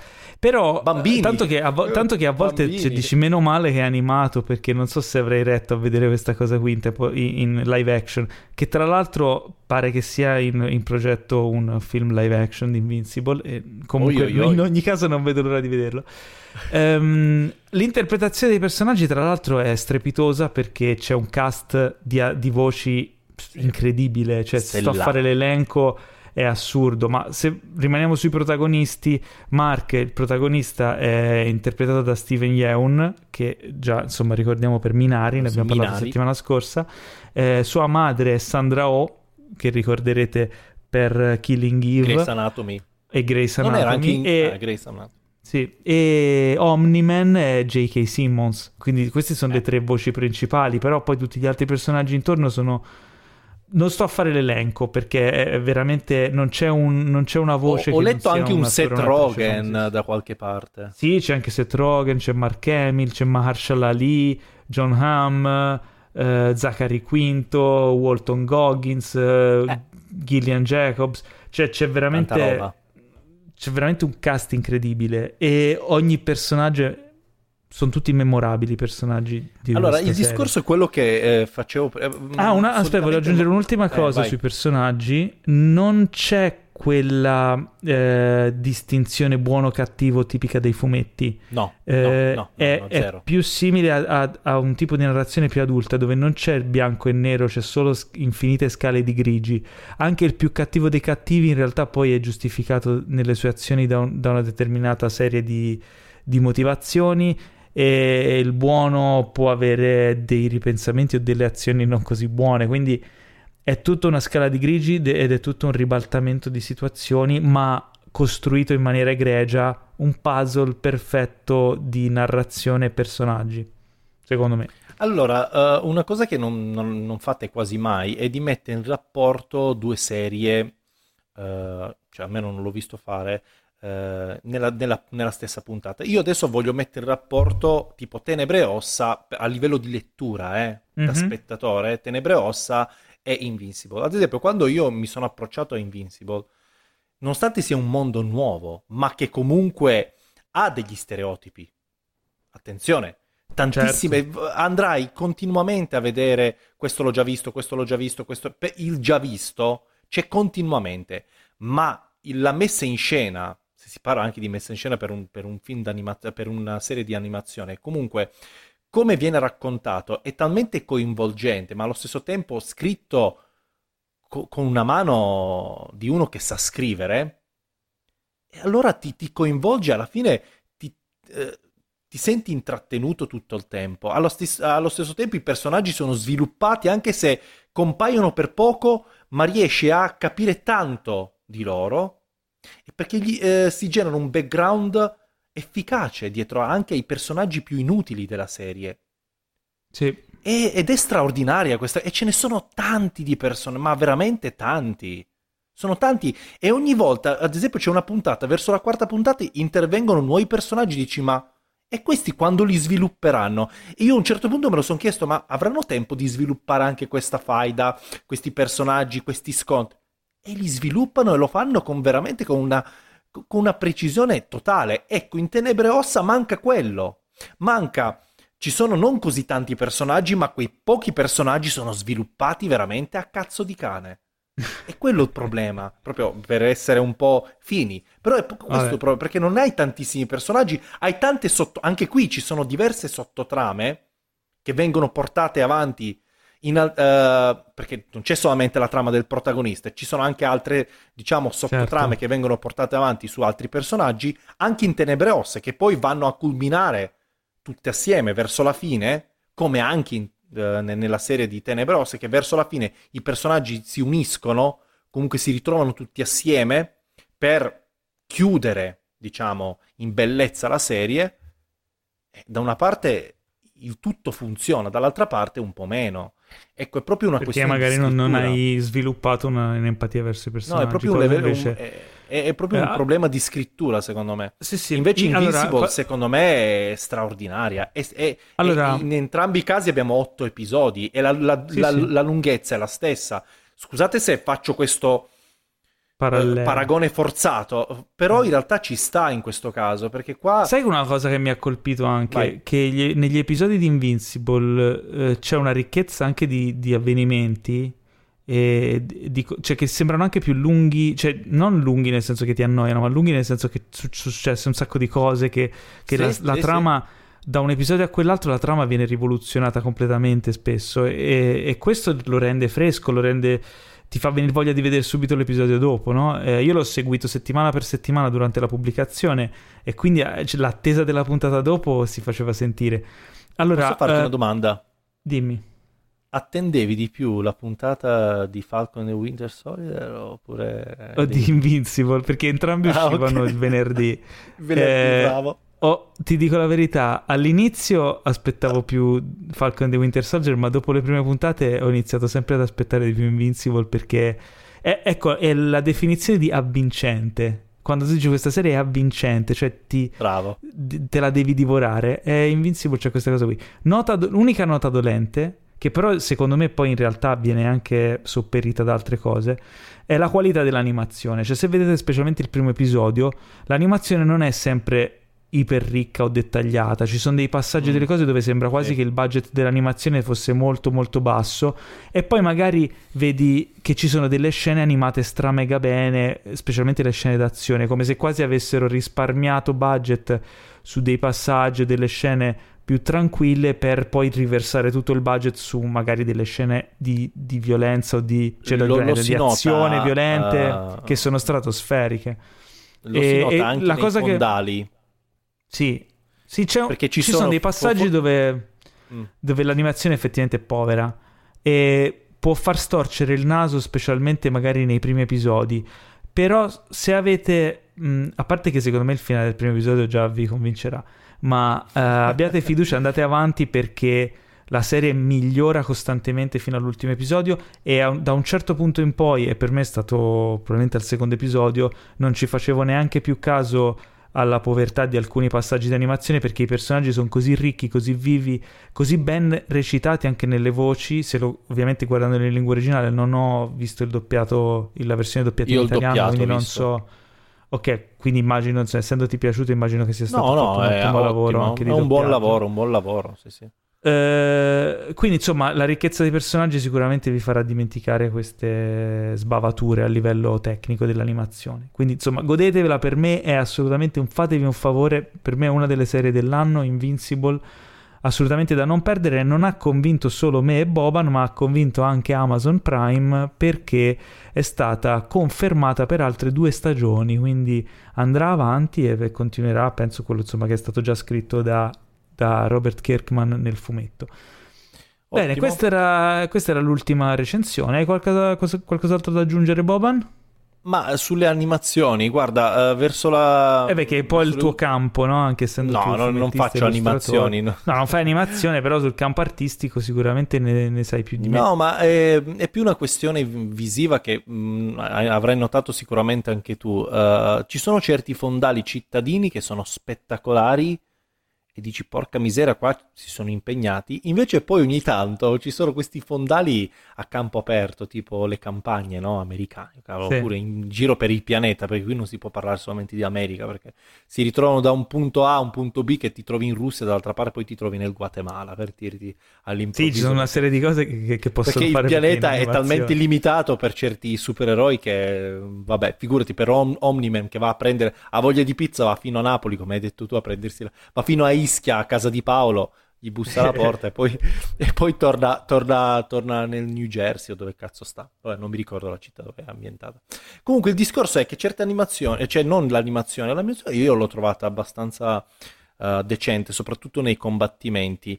Invece certi fondali, ad esempio, come vi ho detto, a campo aperto, sembra che abbiano preso degli screen, no? Abbia fatto lo screenshot a Google Earth o Google Maps. Ah, è vero, è vero. E hanno, desatu- hanno messo qualche filtro di Photoshop e hanno piazzato lì come fondali. Veramente sono buttati proprio a... sono proprio brutti. Se stai lì a guardarli sono brutti. Secondo me hanno avuto dei momenti in cui avevano te- problemi di tempistiche, di budget, eh, che sì. hanno risolto in maniera, diciamo, smart smart. Però devo dire la verità. Lo fanno tutti. Non, non, eh, l'ho fatto anch'io fanno... quando, quando, quando, ho disegnato Nazi Veganite. Ho dovuto anch'io fare, fare de, tro, diciamo dei, dei, camouflage. No? Utilizziamo questa parola eh, ci, un po' sta, del cazzo. Però vi assicuro che non, non pesa nella visione. No, e no, quindi è giunto, momento, è giunto, il momento, dei saluti, è giunto il momento di dirvi che eh, potrete riascoltarci settimana prossima nella prossima puntata del podcast di cinefax.it, ma prima fatevi un favore, ricordatevi di iscrivervi al podcast qualunque sia la piattaforma in cui ci ascoltate, che sia essa eh, Spotify, Apple Podcast, Google Podcast o quel che è se c'è il modo anche di lasciare una recensione, lanciate, lasciatecene una bella, possibilmente a 5 stelle. Insomma, lusingateci perché poi io le leggo le recensioni. Eh? Siete molto bravi, le scrivete molto bene. Mi lusingate molto quando scrivete le belle recensioni. Eh, e ricordatevi di diffondere questo podcast a tutti quelli che vi circondano e che potrebbero essere interessati al mondo del cinema e di tutto quello che è insomma, cinema, serie tv e tutto quello che ci gira intorno. Eh, per rimanere aggiornati su tutto quello che è appunto questo mondo c'è non solo il sito cinefax.it ma anche ci potete trovare su Instagram, Facebook, Telegram, Twitter eccetera eccetera eccetera cinefax.it eh, salutate anzi vi facciamo fare un saluto da Boban Pesov. Ciao. Che potete trovare su Instagram at Boban Pesov giusto?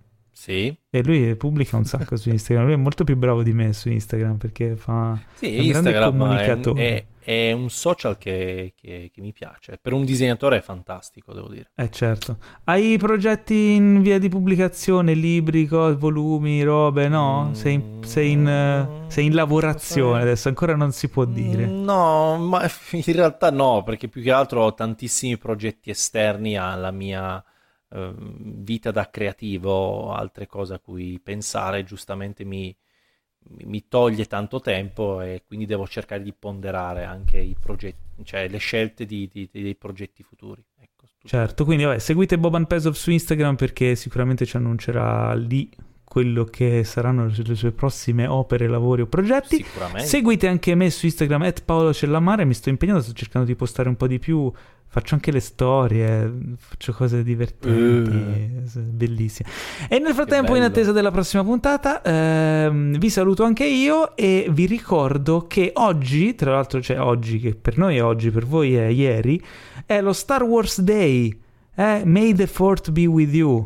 Eh, lo sapevi, io, Boban, che io, lo Star Wars po- Day? Sì, ho postato anche una vignetta a tema.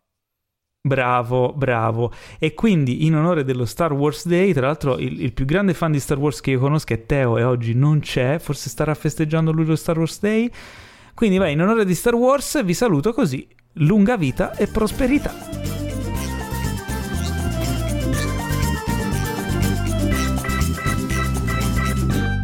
Questo podcast è stato presentato da The Best Blend.